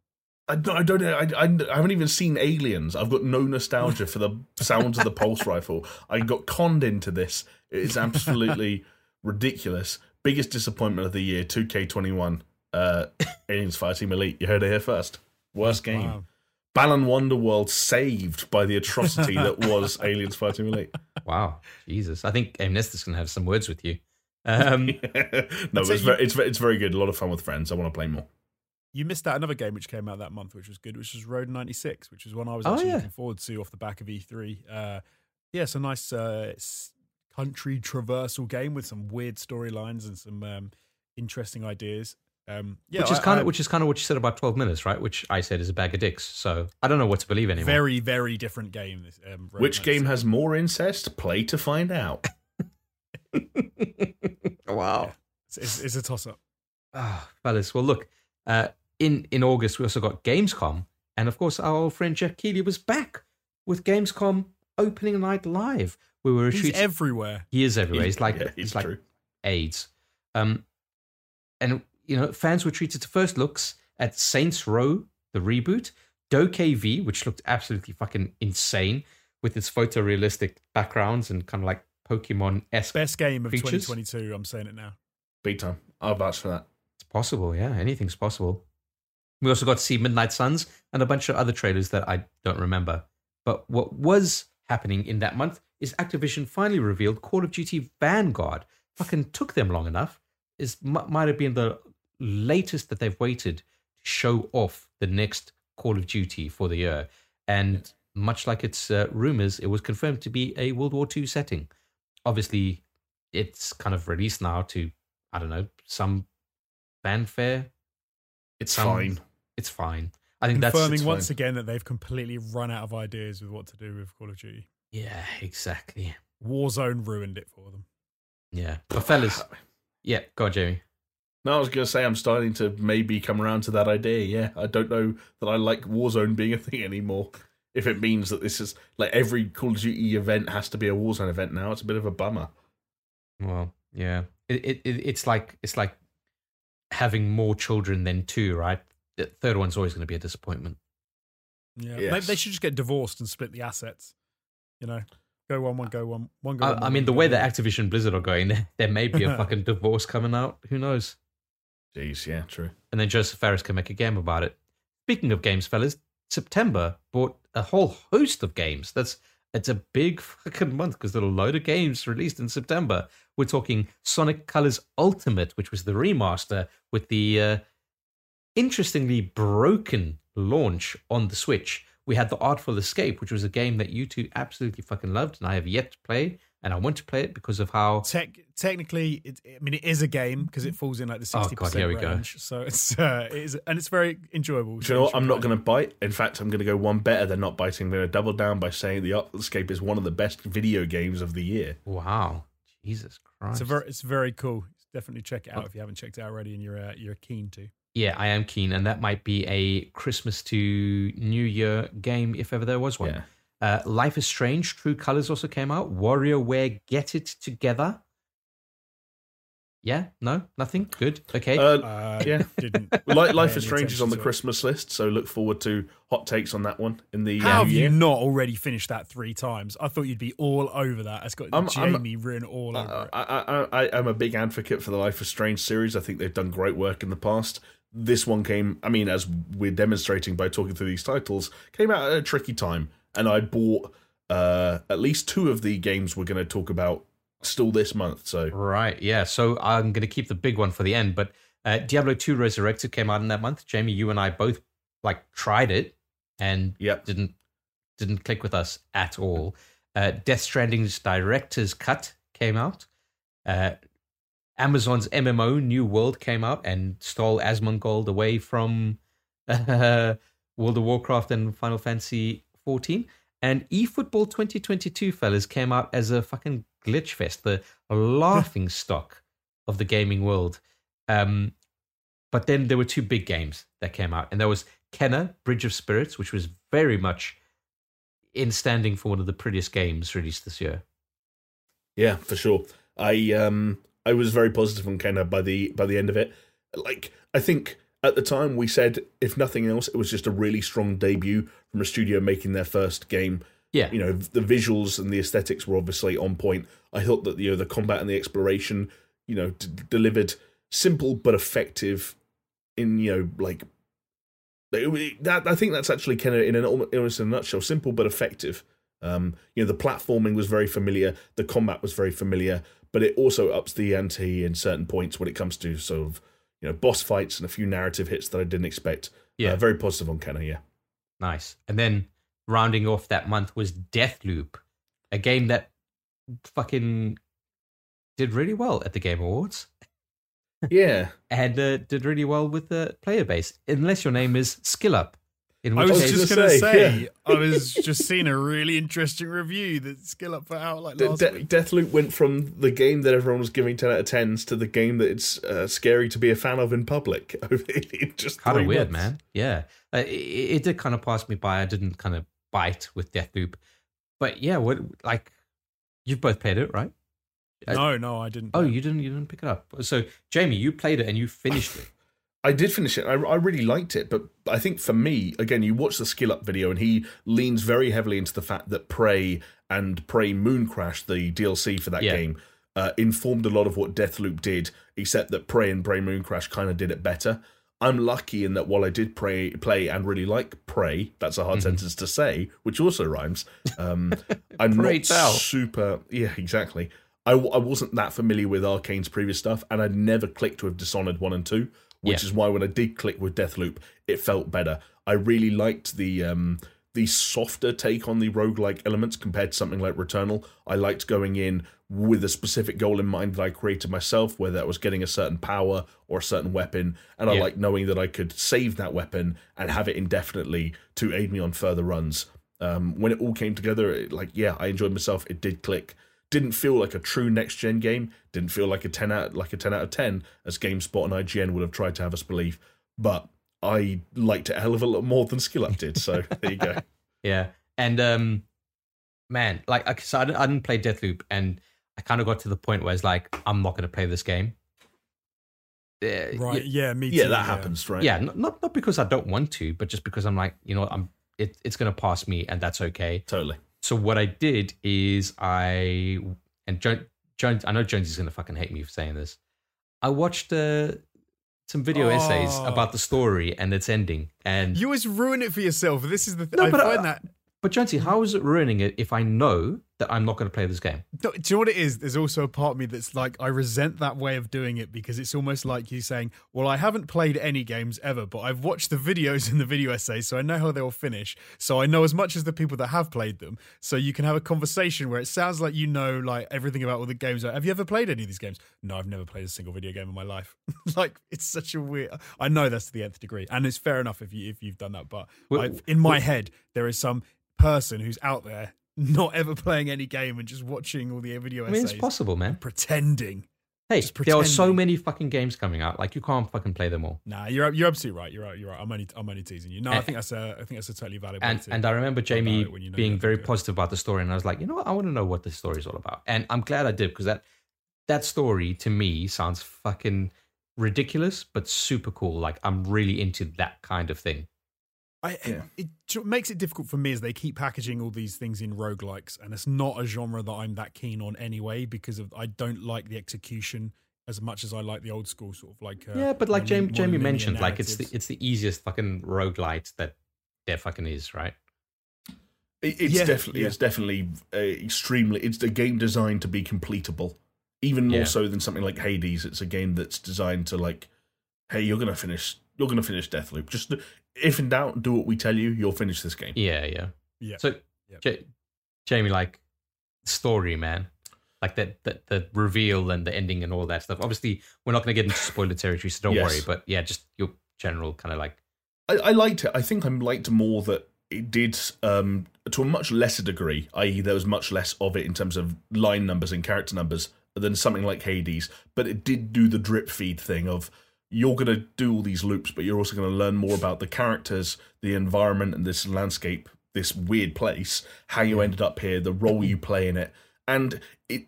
I think I said at the time when I first played it, it does things inside the first two hours, which I still won't spoil just in case someone plays Yeah. it. But like one thing I will say that happens inside the first half an hour is you run into an other an, an alternate version of yourself, and that happens very early on, so I don't consider it a spoiler. And that immediately just makes you go like, "There's stuff going on here," and finding out what that stuff is was intriguing. The very, very, very ending, so like Yeah. post reveal, like I was a bit like, "Oh, that wrapped up quite quickly," but okay, uh, that might have just been the nature of the ending that I chose. Not necessarily the reveals about the ending, but when the choice is back in the hands of the player and you're like, you know the info, now resolve it. yeah, The yeah, resolution was quite swift, yeah, but not a negative. nice. Ah, Merely an observation. Merely an observation, fellas. Apple and Epic's drawn-out lawsuit concluded that month as well, with neither side really coming out on top. And uh, I don't know, gaming industry for the worse, worse for wear. Who knows? So what this this was Apple not allowing Epic to um do basically get around the Apple Store by selling things on the inline shop. uh, Yeah. for Yeah, Fortnite. exactly. Yeah. Right, yeah, and, and then they came out and they said that they. Well, I, am trying to remember what even the law, the result of the lawsuit was. They said you can't stop them from selling stuff. Yeah, Yeah. that was In that was basically why it was like a bit of a stalemate. Was that Epic Apple won all but one of the actual suits, Yeah, but the one that Epic won was basically the judge agreeing, like, look, you can't stop these people trying to sell stuff. Like, right. they have a right. So I don't know what how that will pan out, but Yeah. it wasn't considered a disaster for either party. Essentially, Yeah, and Yeah. and we broke it down, didn't we? We said like, essentially, it's just billionaires fucking fighting with billionaires over billions. So it's like, okay, Yeah. fine, Right. you do you, bro. um, some interesting stuff was Nvidia's GeForce Now, which is kind of like a Stadia esque service. They had a leak with a number of upcoming game titles. Uh, some, you know, confirmed to be accurate, but the list did include the likes of Titanfall 3, an untitled Bioshock game, uh, to name a few. Like, there's some interesting, punchy things going on there. Uh, it was eventually come out. Um, Nvidia did confirm the existence of this list, but said that the list was purely speculative. Bullshit. They're all real games. and in, and in fact, we we didn't always touch on it because they were always very minute stories. But there were multiple stories throughout the rest of the year of games being announced and all perfectly matching up with the leak. Yeah. Um, one example that I have to hand was uh, Ruined King, a League of Legends story, uh, Yeah. which was revealed um, like two or three months after the leak happened. And again, they had the name of the game and its planned release date perfect in the uh, in the leak. Yeah, it's kind of So- crazy. and there was also news that Bioshock, uh, was, it Bioshock Isolation? Uh, It's as to a be- planned name? Yeah, is meant to be the thing. I- I- effectively, kind of saying like, "Hey, we should be hearing some Bioshock news soon." Bi- Bioshock is on the horizon. Yeah. there's no doubt. I think Yeah, Jonesy we and I that. were talking the other week about a rumored setting for the new Right. Bioshock. Yes, being yeah, yeah. Arctic. yeah, Yes, and that's why I think Tundra. they the the name bandied about was Bioshock. I'm pretty sure it was Isolation. Uh, the only Um, thing I worry about that is that there was there was Alien Isolation, bit of a crossover. Yeah, To be fair though, Hmm. Bioshock Isolation kind of makes sense if you're in the uh, the Arctic. You're pretty isolated. Yeah, yeah. it's actually a survival the rumor game is with no other Bioshock characters. Isolation. What's it? I say it's actually a survival game with no other characters. Hence the name Isolation. And it, it's basically like the forest. You know, you got to manage your heat, manage your hunger. You try not to freeze to death. No, no, it's it's, it's you and a and a you you play a, a boy who's like 12 years old, and there's a slightly older girl. Oh and you're god, just here we go. You're just being chased by a big daddy the whole time. Oh, um, uh, we've got to save this for another day because it will launch into too big a um a conversation. But I watched a video essay um that used Annihilation, the film Annihilation, to talk about the issue nowadays with people when they're reviewing or critiquing films, doing so based around these hyper literal um, interpretations of plots, looking at storylines or plots as things that need to be deciphered or solved rather Yeah. than just interpreted. And it was a big rant, and all I could think about was you and um, oh, please send me the link to that. That sounds great. I will. And I can imagine the scene that they kind of dissected that. Yeah, he literally cuts in like video, like clips from end all those ending explained in all caps videos, and be like, "These like the worst thing on the internet right now because this isn't what this isn't the point. Yeah. You're missing no, but that's the point." that's the that's the opposite of what I we would we talked about with um, Snowpiercer. When that's I know what you mean. They're the sorts of films where you have a more of like a an ending which isn't you know uh, pro, uh, um it doesn't explain everything. But there's Yes. nothing wrong with there's nothing wrong with that. Like that's a completely different thing. I think where you you are like um it just it just it just reminded me of Snowpiercer. I'm trying to think of a great example. Like uh, what's the one with Two thousand one: A Space Odyssey, Yeah, or Leonardo or uh, the Leonardo Shutter DiCaprio one. Island, No, the one with the little toes. Inception. Inception. Like that's leave it. You don't need to talk about Inception. That's a great film. Just leave it where it ends. Yeah, But that chicken, that boy getting eaten by that polar bear. There is no, there is no, there's nothing to figure out there. That's nature. I, That's lo- I love how fucking hard you come down on it. Uh, anyway, they getting friends, e- they getting eaten. moving on from some speculation to some more confirmations because uh, we had PlayStation's. I don't know what was it. Was it a state of play? Uh, something like that. Or, PlayStation I showcase. It must some- be right. Must some shit. something like that. But yeah, Yeah. we, we had loads of fucking reveals here, which was a Knights of the Old Republic remake, Spider Man 2, uh, Wolverine, fucking of all things. Uh, God of War Ragnarok got a fucking gameplay trailer.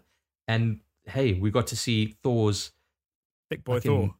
thick boy Thor, chunky body. And uh, apparently the internet lost their minds over it. Not necessarily in a good way. A lot of people were kind of a little bit bummed out by it. But as it turns out, it seems to make fucking a great kind of. Seems to make sense, fellas, is what I'm going to say. yeah. It was, a, Um, it was a great showcase, by the way. Yeah, it was It like was good, it was very properly one of the I- highlights of the year. One that I um I can't remember where you were, Chris. I think you might be busy, but one that I watched live with Jonesy. I don't know if you remember. We were on a chat together, Mm. and those moments where it was the Venom reveal in the Spider-Man Two trailer, and Oh, then yeah. the uh, when we realized that Wolverine was Wolverine. Great moments. Um, yeah, it was very cool. Yeah, Yeah, where was that? and Was then, I, that's what I thought was so was I, funny. I, when, I'm probably in Greece again, wasn't I? Yeah, I've, I, I, I Ah, think you were maybe. away because I don't think. I vaguely remember Jonesy and I doing the podcast where we talked about it without you as well. Yeah. That I must- I must have been you in were- Greece. Yeah, but th- th- that's what I found so surprising was after we we sort of got excited about everything that they showed off in that showcase, and then after the fact, and then everyone online started reacting so negatively to to uh, Thor being a thick boy, and it was like, what are you talking about? Like, it looks wicked. It's it's it totally fits fact- what you'd imagine. It's it's all good. that was exactly it, Jonesy. I'd like we we we I think we did the reaction to the showcase, and then we came back next week and we are like, oh, by the way, we have to talk about Thor because we didn't know that would become the talking point. Yeah, it was weird. It was because I think I want to say that over the next week or so, um, they were sort of gradually releasing out sort of uh, images of the That's right, yeah. Yeah, because it wasn't in the trailer. No, no, they they were, they were sort of like uh, gradually feeding them out, and that was a really that was quite a cool way to do it because you saw the trailer and then you got to get a really good look at the characters, and they sort of put them out with their name tags and stuff. And yeah, people people got really annoyed about the fact that Thor wasn't some like roided up Hollywood hunk. He, basically, he wasn't Chris Hemsworth. That's what people Yeah. were annoyed about. But I, I, I, I love shit like that. Like when you take that fucking risk to subvert expectations, I think it's cool. And I think that's, you know, God of War is a game to kind of do that. I think that's pretty cool. Uh, but Chris, he gets in the boat the same way. So yeah, exactly. So fucking trash game. no, Lazy trash- devs, lazy devs. game. Easy days. And I think uh, it was shortly after that that Cory Barlog was confirmed to not be the director on the game. Right. Correct, yeah. which was a bit of a bummer for a lot of people. But hey, there we go. Uh, fellas, moving on to October, we saw the release of FIFA 22, which is like, okay, big fucking wow. Who knew that was going to happen? Uh, Alan Wake Remastered, which pleases us no end. Nickelodeon All Star Brawl, which is uh, kind of a Smash Bros. take, but by all means not very good. Although one cool thing about that, did you hear that they they've added Garfield? Oh, Right. that's, I think that's a cool addition. Does he have a lasagna based move? I, I don't know what his moveset is, but there is a, a, a hidden mechanic, if you will, to the game. Uh, some news that's came out a long time ago, but well, relatively like within the last month. Um, but you cannot play Garfield on Mondays. Is that's that, that's cool. bullshit. That's he's lying. I like that. No, That's I'm being dead that's real, serious, That's, so, that's cool. I like that. Uh, no, it's not because like, what if you're having a taunt? It's it's it's cool on paper. You can only do it once. Like, well, yeah, but like Garfield hates Mondays, so he's not going to fucking show up to the All All right. Star I'll- Brawl. I'll let them have it. I'll let them have it. Hell yeah. Uh, also saw the release of Far Cry 6, Metroid Dread, Back for Blood, Guardians of the Galaxy, Age of Empires 4. Fellas, what a fucking stacked month that turned out to be. Fucking, it was a wham month. Um, so wham, in fact, that I didn't play some of the most critically acclaimed games of the year that came out that month as a result of how wham it was. Yeah, I've still got to get my hands on Metroid Dread. But hey, we all played Back for Blood and we all enjoyed it. And it's something that I'd like to try and get another session in soon, hopefully. Agreed. Agreed. Very good game. Hell yeah. Also, very good that I know Jonesy and I both very much enjoyed. Guardians of the Galaxy. yeah. Very good. I really Oh, shit. it. Uh, the next page of the document also has Riders Republic and Mario Party Superstars. So an even bigger month than fucking anticipated. We also got our first look at Tom Holland as Nathan Drake in the first look trailer for the Uncharted movie. Uh, Ghost Recon Frontline was another Ubisoft free to play shooter was planned and a closed test, but it was mysteriously cancelled at the last minute with an entire fucking studio presumably left to twiddle their thumbs. Bizarre. man, after the XDefiant thing, it's just kind of like, are any fucking Yeah. Ubisoft studios safe? Who fucking knows? I Um, mean, yeah. And this one was fucking tarnishing Ghost Recon's name. Like, Tom Clancy, motherfucker's dead. He wrote a bunch of different books. like, pick up that corpse. Ghost Recon means something. And Frontline Yeah. didn't look like it got it. Well, Never Frontline mind. was this thing where it's like, is it a battle royale? Is it like a six v six? What what is it? And I think that might have been the problem. Is like they didn't even fucking know themselves when they revealed that they were like, yeah, it's a battle royale, but it's not really. yet, And, like, you, The Division free to play thing that looked good and leaked during the summer Yeah. is still nowhere to be the seen. yeah, Heartland. Exactly. Yeah. Focused on actually one of the better parts of the Division formula. Like a logical free to play Division. Never mind. Yeah. I'm not going to try and pick Eve's brain here.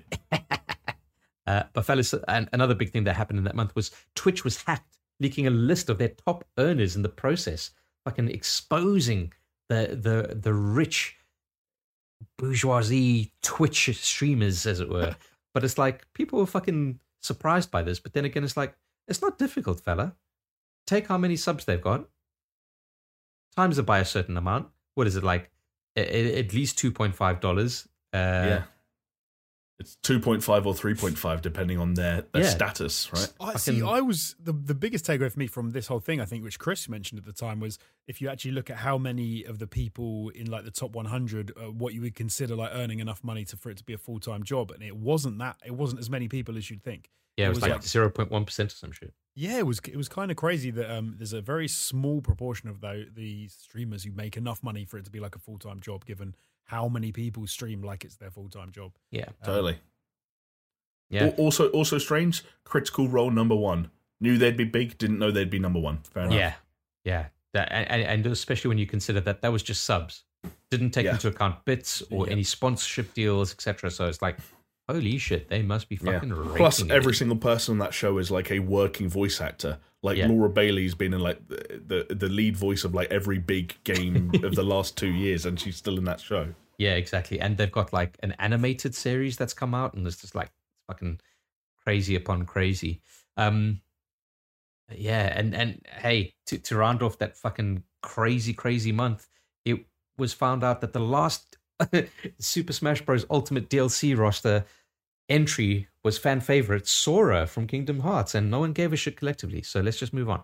Uh, November was another big month for gaming, as we saw Call of Duty Vanguard, uh, Forza Horizon 5, Jurassic World Evolution 2, Grand Theft Auto Trilogy, that fucking train wreck, Shin Megami Tensei 5, which is like probably going to be number one on best RPGs of the year, but we don't fucking have any fucking clue. Uh, the clusterfuck that is Battlefield 2042 and Pokemon Brilliant Diamond Shining Pearl, which by all means is fine. Yeah, a messy month. A messy month. Yeah, I think it's Ah. fair to say. I'm glad Ho- Forza Horizon Five delivered as well. Hell yeah. say. Yeah, me too. Is that maybe the only game technically that? Uh, I mean, and, like taking Jurassic World out and Shin Megami Tensei because we don't know anything about it, but I mean, Like- yeah, like Vanguard was a bit of a mess, and GTA and Battlefield were absolutely messes. So yeah, and and I know for a fact that people, I mean, internet people, which doesn't mean much, but they were a little bit cool on the Pokemon remakes. another one on the Christmas list, folks. Stay tuned for the Ah, new there you year. You, yeah. you're sensing a theme here. yeah, but you're talking about a messy month. November was fucking all sorts of messy. As new reports allege that uh, Activision Blizzard CEO Bobby Kotick knew about all of the company's issues and actively tried to sweep them under the rug, alongside um, a couple of bodies? a couple of yeah, exactly a couple of bodies and uh, death threats and private jets and the wild world of billionaires, fellas. Um, Oh dear. but it definitely that month gave me my favorite uh, bit of gaming my favorite game release of the year which is fucking mental to say because it was elden ring's network test i did manage to get in and that was legitimately the best thing i've played all year and The uh, only problem is if Elden Ring continues the trend that like every other thing has done, then that's actually going to be the entire game when it comes out. That but that test that is Yeah. Oh right, entire I see. game. The, the, not beta, Oh, yeah. bigger. the beta effect. yeah, yeah, it's not. yeah and be like any- over promise and under deliver Hundred percent. I fucking I get you entirely on that. Um, uh, what else? Ah, the GTA trilogy, man. What a fucking disaster. Play-Doh people. Just just thoroughly disappointing. Thoroughly disappointing. Again, as someone who had the, my eye on those games for well for as long as they were around. Like um, we, I think Kotaku started to leak their existence around the summer, and I was really hoping that they would just pull them out the bag and and do right by a trio of classic games. Um, and I was in denial for a while. You can go back and watch watch those episodes. Not only did they do wrong by them, they did really, really wrong by them. Yeah, Um, but yeah, it, it, it's one of these things. Bummer. It's almost like going back to Activision Blizzard when they remastered even Warcraft three, and it's like it's yours to fucking capitalize on, and you fucked it. Yep. Yep. Like fucking this is your legacy you're taking a shit on. Like you're pooing you're pooing on yourself. Look at like think about this. like a fucking pigeon. You're shitting on your feet. Um, but hey, with the sour, Speaking of shitting on its feet. with the sour comes the sweet because we got uh, a kind of like a shadow drop of Halo Infinite's multiplayer that released early. Oh, was And- cool, yeah. That was fucking sick, man. That was nice free surprise. and fucking yeah, it's fucking cool. Still play it. Yeah. Turns out Halo is good. Who knew? I wouldn't know. Yeah, Jones yeah, Jonesy is who someone who didn't now he does. He's been he's seen the light. He's fallen off, and that no, brings I'm saying I don't know. I can't. I don't know. no, know. Jonesy, now, do you've I? seen the you've seen the light. Oh well, yeah. As of, as of this week, you maybe you don't see the light anymore. Yeah, unfortunately.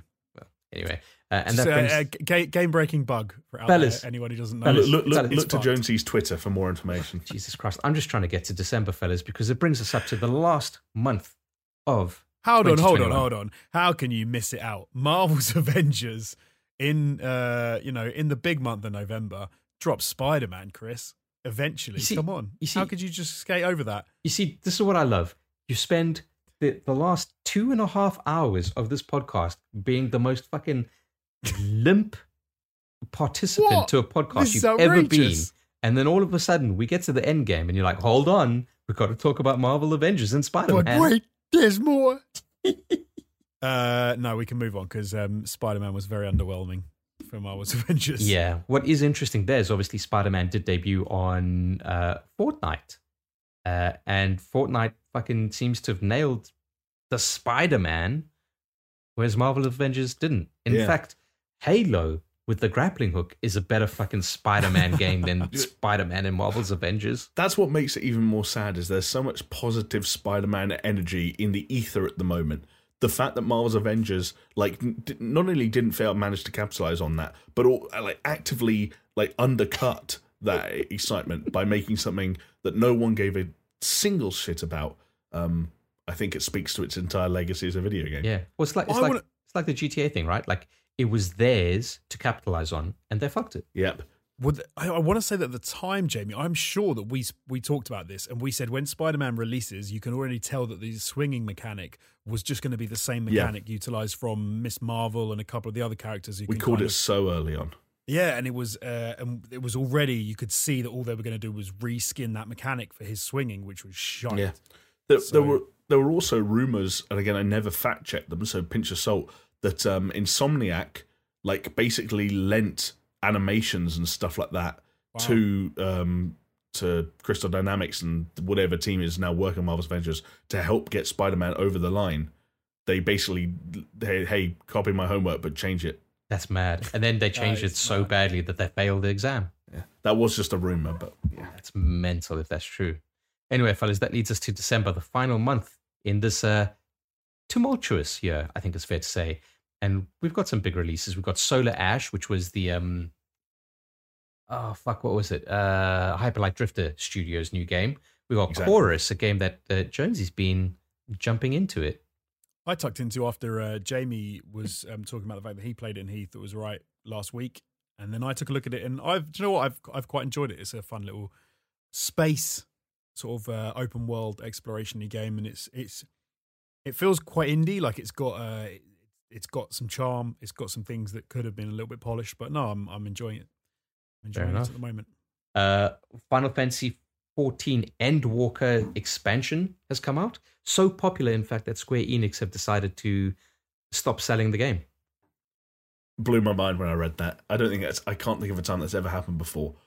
Uh, we made a game so popular, we're stopping selling it until we can support the number of people who want to play. Yeah, until we can get more server capacity.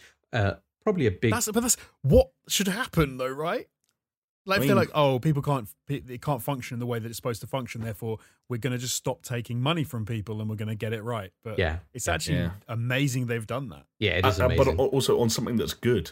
And I can't Yeah. tell you how frustrating it is to have like a game of the year contender and what some people are saying is like a, one of the best stories ever told in gaming, but knowing that it was told over the course of years and you're hundreds upon hundreds and hundreds of hours of MMO gameplay behind that story. Yeah. Like, uh, I'm just gonna have to sit this one out, fellas. Uh, can I give you a little, little bit of a hint, Jamie? Yeah. Video essays on YouTube. no, that's right. At two times speed, Oh, maybe, maybe. Yeah, six I- months, you catch up. helped largely, I believe, with uh, Asmongold kind of jumping ship over to Final Fantasy 14. Um, obviously, fellas, the big news: Halo Infinite single player campaign got released, which you know, largely to to much kind of um, acclaim, let's call it. Yeah, for the most, depending on uh, to which degree you experience game-breaking bugs, basically. And uh, do you know what? I was- game, I was breaking enjoying- webcams as well. Oh, I've got, I've got all blurry again. I was I was enjoying the um the open worldy aspect to it, and I was like having some fun. It's not my fucking camera's completely. Oh, there Hey, that's it fixed while but just before you put your Ah, hand I'm up back. again. Um, There. Yeah, but then I've I've I've got a bug which is some um, uh, .dll DLL uh, file that it, Game Pass says it can't find, and I've I've looked online and a lot of people have said they've had the same problem, and it's apparently it's all to do with um, effectively making sure that the game isn't running through, or uh, that you're not try, like ripping the game off or something like that, and that you haven't like pirated it or All something. right. Um, and Oh. it, the advice is just delete it, reinstall it. Tried it a couple of times and was like, and it just keeps happening. So I've had to sack that one off. Well. Jonesy, I can happily inform you that if you did like the open world elements uh, of Halo Infinite, that the lead open world designer on Halo Infinite uh, over at 343, has now left 343 to co found Midnight Society with Dr. Disrespect. So ah, keep an eye out for, for, the, for the Doc's new game, and you can uh, yeah. maybe pick up where you left off there. His vertical Oh, yeah, battle royale.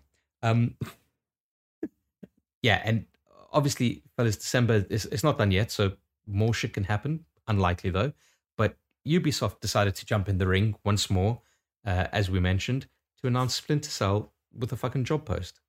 But Do you know? Do you- yeah, Cause, so hold on, because you've actually just r- revealed something to me over the, the we decided to do the, this format for the podcast and go through like all the stuff that's happened in the year, and then talking about Ubisoft and how they revealed Splinter Cell last week and saying it, how odd it was that they just did like a random blog post and it was like Yeah. nonchalant. But now I understand why they did it because when you talk about the amount of shit that they've been through this year and the reactions to everything they've announced has been absolute trash. I think that they just wanted to go, do you know what? It's just going to be trash. just don't, let's not, let's just talk about it like a blog post. Let's not even, um, don't do a big fancy thing. Don't get people overexcited. Don't like give them any reason to hate us. Just do it as a matter of fact. I mean that's fair enough. But when XDefiant gets like a 15 minute reveal and Splinter what- Cell gets a, a like a, a 15 second they teaser didn't trailer, want any more hate. I understand it now. It's become clear through this process of talking about what shoddy year Ubisoft Yeah. have had on their announcements. but it almost feels like Ubisoft are like looking at Activision Blizzard and saying like, uh, uh, uh we're not going to be second best. right? Yeah. Maybe. Um, but yeah, this is obviously following on from Ubisoft's, you know, eagerness to get into the NFT game space with their announcement of Quartz, which by last counts, only 15 people bought NFTs for the fucking game. Yikes. Which, you You're know, looking at two of them, Chris. yeah, Oh, do you know what I would have done? I would have done had Quartz the platform been available in uh, the UK, which it isn't because I because I couldn't buy any digits. Yeah. Digits were not available. Oh, in digits, the UK. yeah. legit. I'd already You- forgotten about that. You know what the fucking sad thing is, fellas? Is Ubisoft are going to look at it. We think like 15. Oh, it's a dead number. They're going to cancel it. But what they're going to do is they're going to look at how many people are still playing uh, Ghost Recon Breakpoint. And it's only about like 200 people, right? So what they're going to do is they're going to look Yep. at the percentage of people that have bought these NFTs and they'll be like, that's a decent number. We're going to keep going with it, even though they fucking shouldn't. But yeah, I'd True. imagine it'd be some kind of fucking weird thing. Uh, but fellas, the, the last big thing of the year was obviously Geoff Keighley. The- You just can't get rid of him, right? It's you know what? He, he he he arrived throughout the year, but also kind of in a weird way delivered throughout the year. He did. in a year where did, some yeah, game did. publishers struggled. Keighley gave us reveals. This is true. Um, you know, there's obviously a lot of hyperbole and a lot of caveats that come with those reveals, like sitting through a three and a half hour award show Totally. or just waiting for the next day and just watching all the trailers on YouTube. Um, but the Game Awards was a thing that had loads of kind of reveals, such as Alan Wake 2, Star Wars Eclipse, It Takes Two winning Game of the Year, and The Matrix Awakens taking center stage. Like, it, by, by all means, a, a decent fucking game. We also got some more Elden Ring stuff, which is a nice treat for me. But there you go. There's Yeah. something kind of funny now to me about how exciting the Matrix Awakens, you know, idea was. Now looking at the reviews for the Matrix Resurrection, it's kind of like a bit of a oh The reviews Okay. aren't that bad. no no, but they're not no, and they're not that bad. But I mean the fact that they're not like insanely big. Do you know what I mean? It felt like the Matrix Awakens Unreal experience was like a quite central at the Game Awards. It was like a big thing, but maybe that's just because they had the stars there, so it made it a bit more. But yeah, no, but, by, but apparently the film might be very good. I haven't seen it, but um, yeah, the I was surprised that it's not more hype than it is. I'm sure we'll out. all feedback on the movie, well, depending on how our lives go in the interim, um, inside the next couple of weeks, right? Yeah, our lives yeah. and, and lockdown and government misgivings. There you go. Oh well, yeah, that too. Although, again, Chris- Boris closes everything. We can set. sa- We can always set sail if we need to. HBO Max is your friend. Wow. Well, fellas, that's uh, that's the best and worst of the year, but you know, more worst than best. Uh, Do you know who's been the best of the year? You Uh, two lovely bastards. I was going to say Thank us. you for uh, Oh. being here. You know, Br- bring in majority here, of the week, hey, listen, weeks in, weeks out. 2021 was the year that we hit triple triple digits. Triple digits for what? Numbers of podcasts. You fucking dingus. Oh, Yeah. number of podcasts. We're over yeah, 100 sure. now. This is Yeah. 103, I think.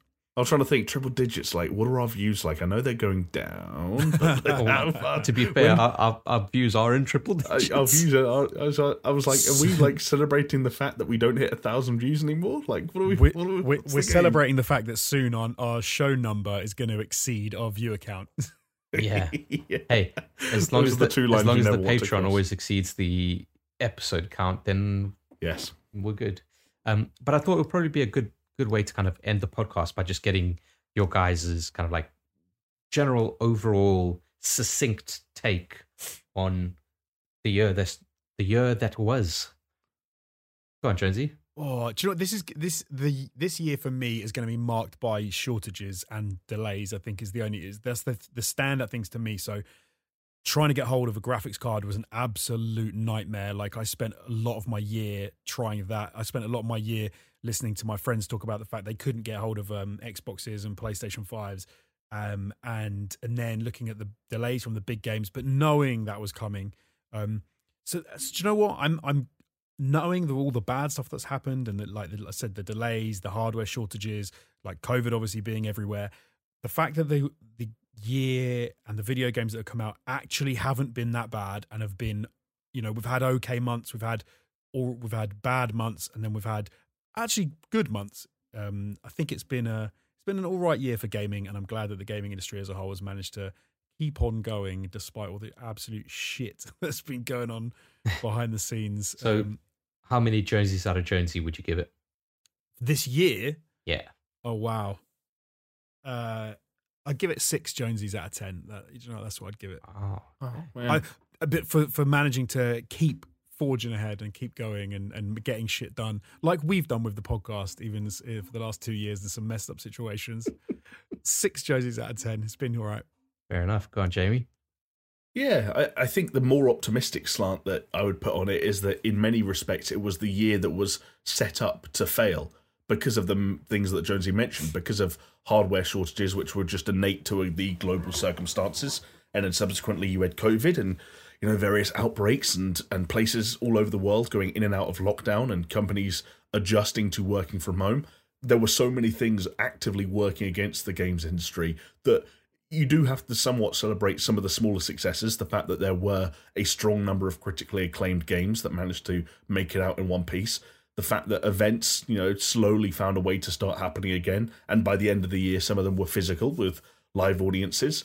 Um, at the same time, I still wish more publishers had read the room on the fact that there is a lot of um, open mindedness right now when it comes to, as I said, global circumstances that are affecting game development. You can bank on that and you can delay stuff. If ever there were a time you could delay stuff, it's now. And I get financials speak for themselves, but like when we get to the end of the year and we're talking about things like the GTA trilogy or Battlefield 2042 being squeezed out because they had to end up with their names on some spreadsheet on some accountant's computer somewhere, those were the things I wish those teams and those publishers and those execs had taken the hits on, um, and that we'd almost all work together in a bit more unison to say, hey, this was bound to be shit for all of us, but let's make it the best we can. Um, I think it's a bummer that there were um, so many stories this year of like, uh, uh, you know, workplace toxicity, workplace abuse. You know, you know, following on from the Me Too movement, and all that stuff last year. But again, I guess it's a bit twisted a way of looking at it. But the positive about that is that we're talking about it because it's being outed, and it's being outed because we're not accepting it anymore, and we're moving in the right direction. Yeah. And I suppose that leaves me on that final note or hope of, and I know this is the fallacy that we go fall for every year, which is that 2022 looks like it could be cool. Um, Man, yeah. you know, and let's just hope that we continue moving in that direction. Yeah, I mean, we were. That, that's probably what we're going to be doing in the new year. Is kind of like saying, like, hey, the, this is what we're looking forward to in 2022, and just discussing it. Like, it seems like next year is going to be a fucking baller year. Yeah, I mean, even if whether you want to look at it in terms of game releases, again, the prospect of like the gaming calendar just becoming a little bit more reliable. Like, do we go to Gamescom in August of 2020? Like, hmm. of course, you just don't know. Like, Yeah. COVID is an un, like a very unreliable thing to bank on at the moment. But like, those things aren't that unrealistic anymore. The game schedule is fucking stacked. depending on you know more delays. And companies are trying to improve, even if it took some nasty shit to come out for them to take those steps. Yeah. And you know what? Above, if nothing else, we'll get another Cyberpunk patch. We're moving in the right direction. and soon it will come to uh, PlayStation 5 and Xbox Yeah. Series X. Imagine, In the next yeah. gen version. With an It took asterisk whole that year. says maybe. yeah. All right. So how how many Jamies out of Jamies? I'll say five Jamies out of Jamie, Wow.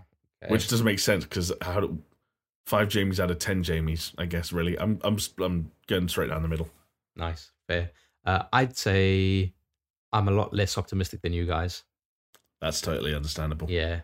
Uh, if I have to kind of keep the narrative of one person on one side of the fence, another person on the other side of the fence, and someone down the middle, I'd probably have to give it four Chris's out of ten Chris's. Okay. Um, yeah. I think it was a bag of dicks kind of year. There were a lot of dicks. Yeah. 10, 10 bags of dicks out of 10 bags of dicks for this year for me. Uh, the only saving grace I feel was anything fucking Elden Ring related. Um, me finishing Dark Souls on stream. Like, I don't know, Psychonauts was cool and playing Back for Blood with you dudes. The rest of it, I could fucking leave. That's depressing. Yeah, it Yeah. is depressing. And I'm being generous with that 4 out of 10 score.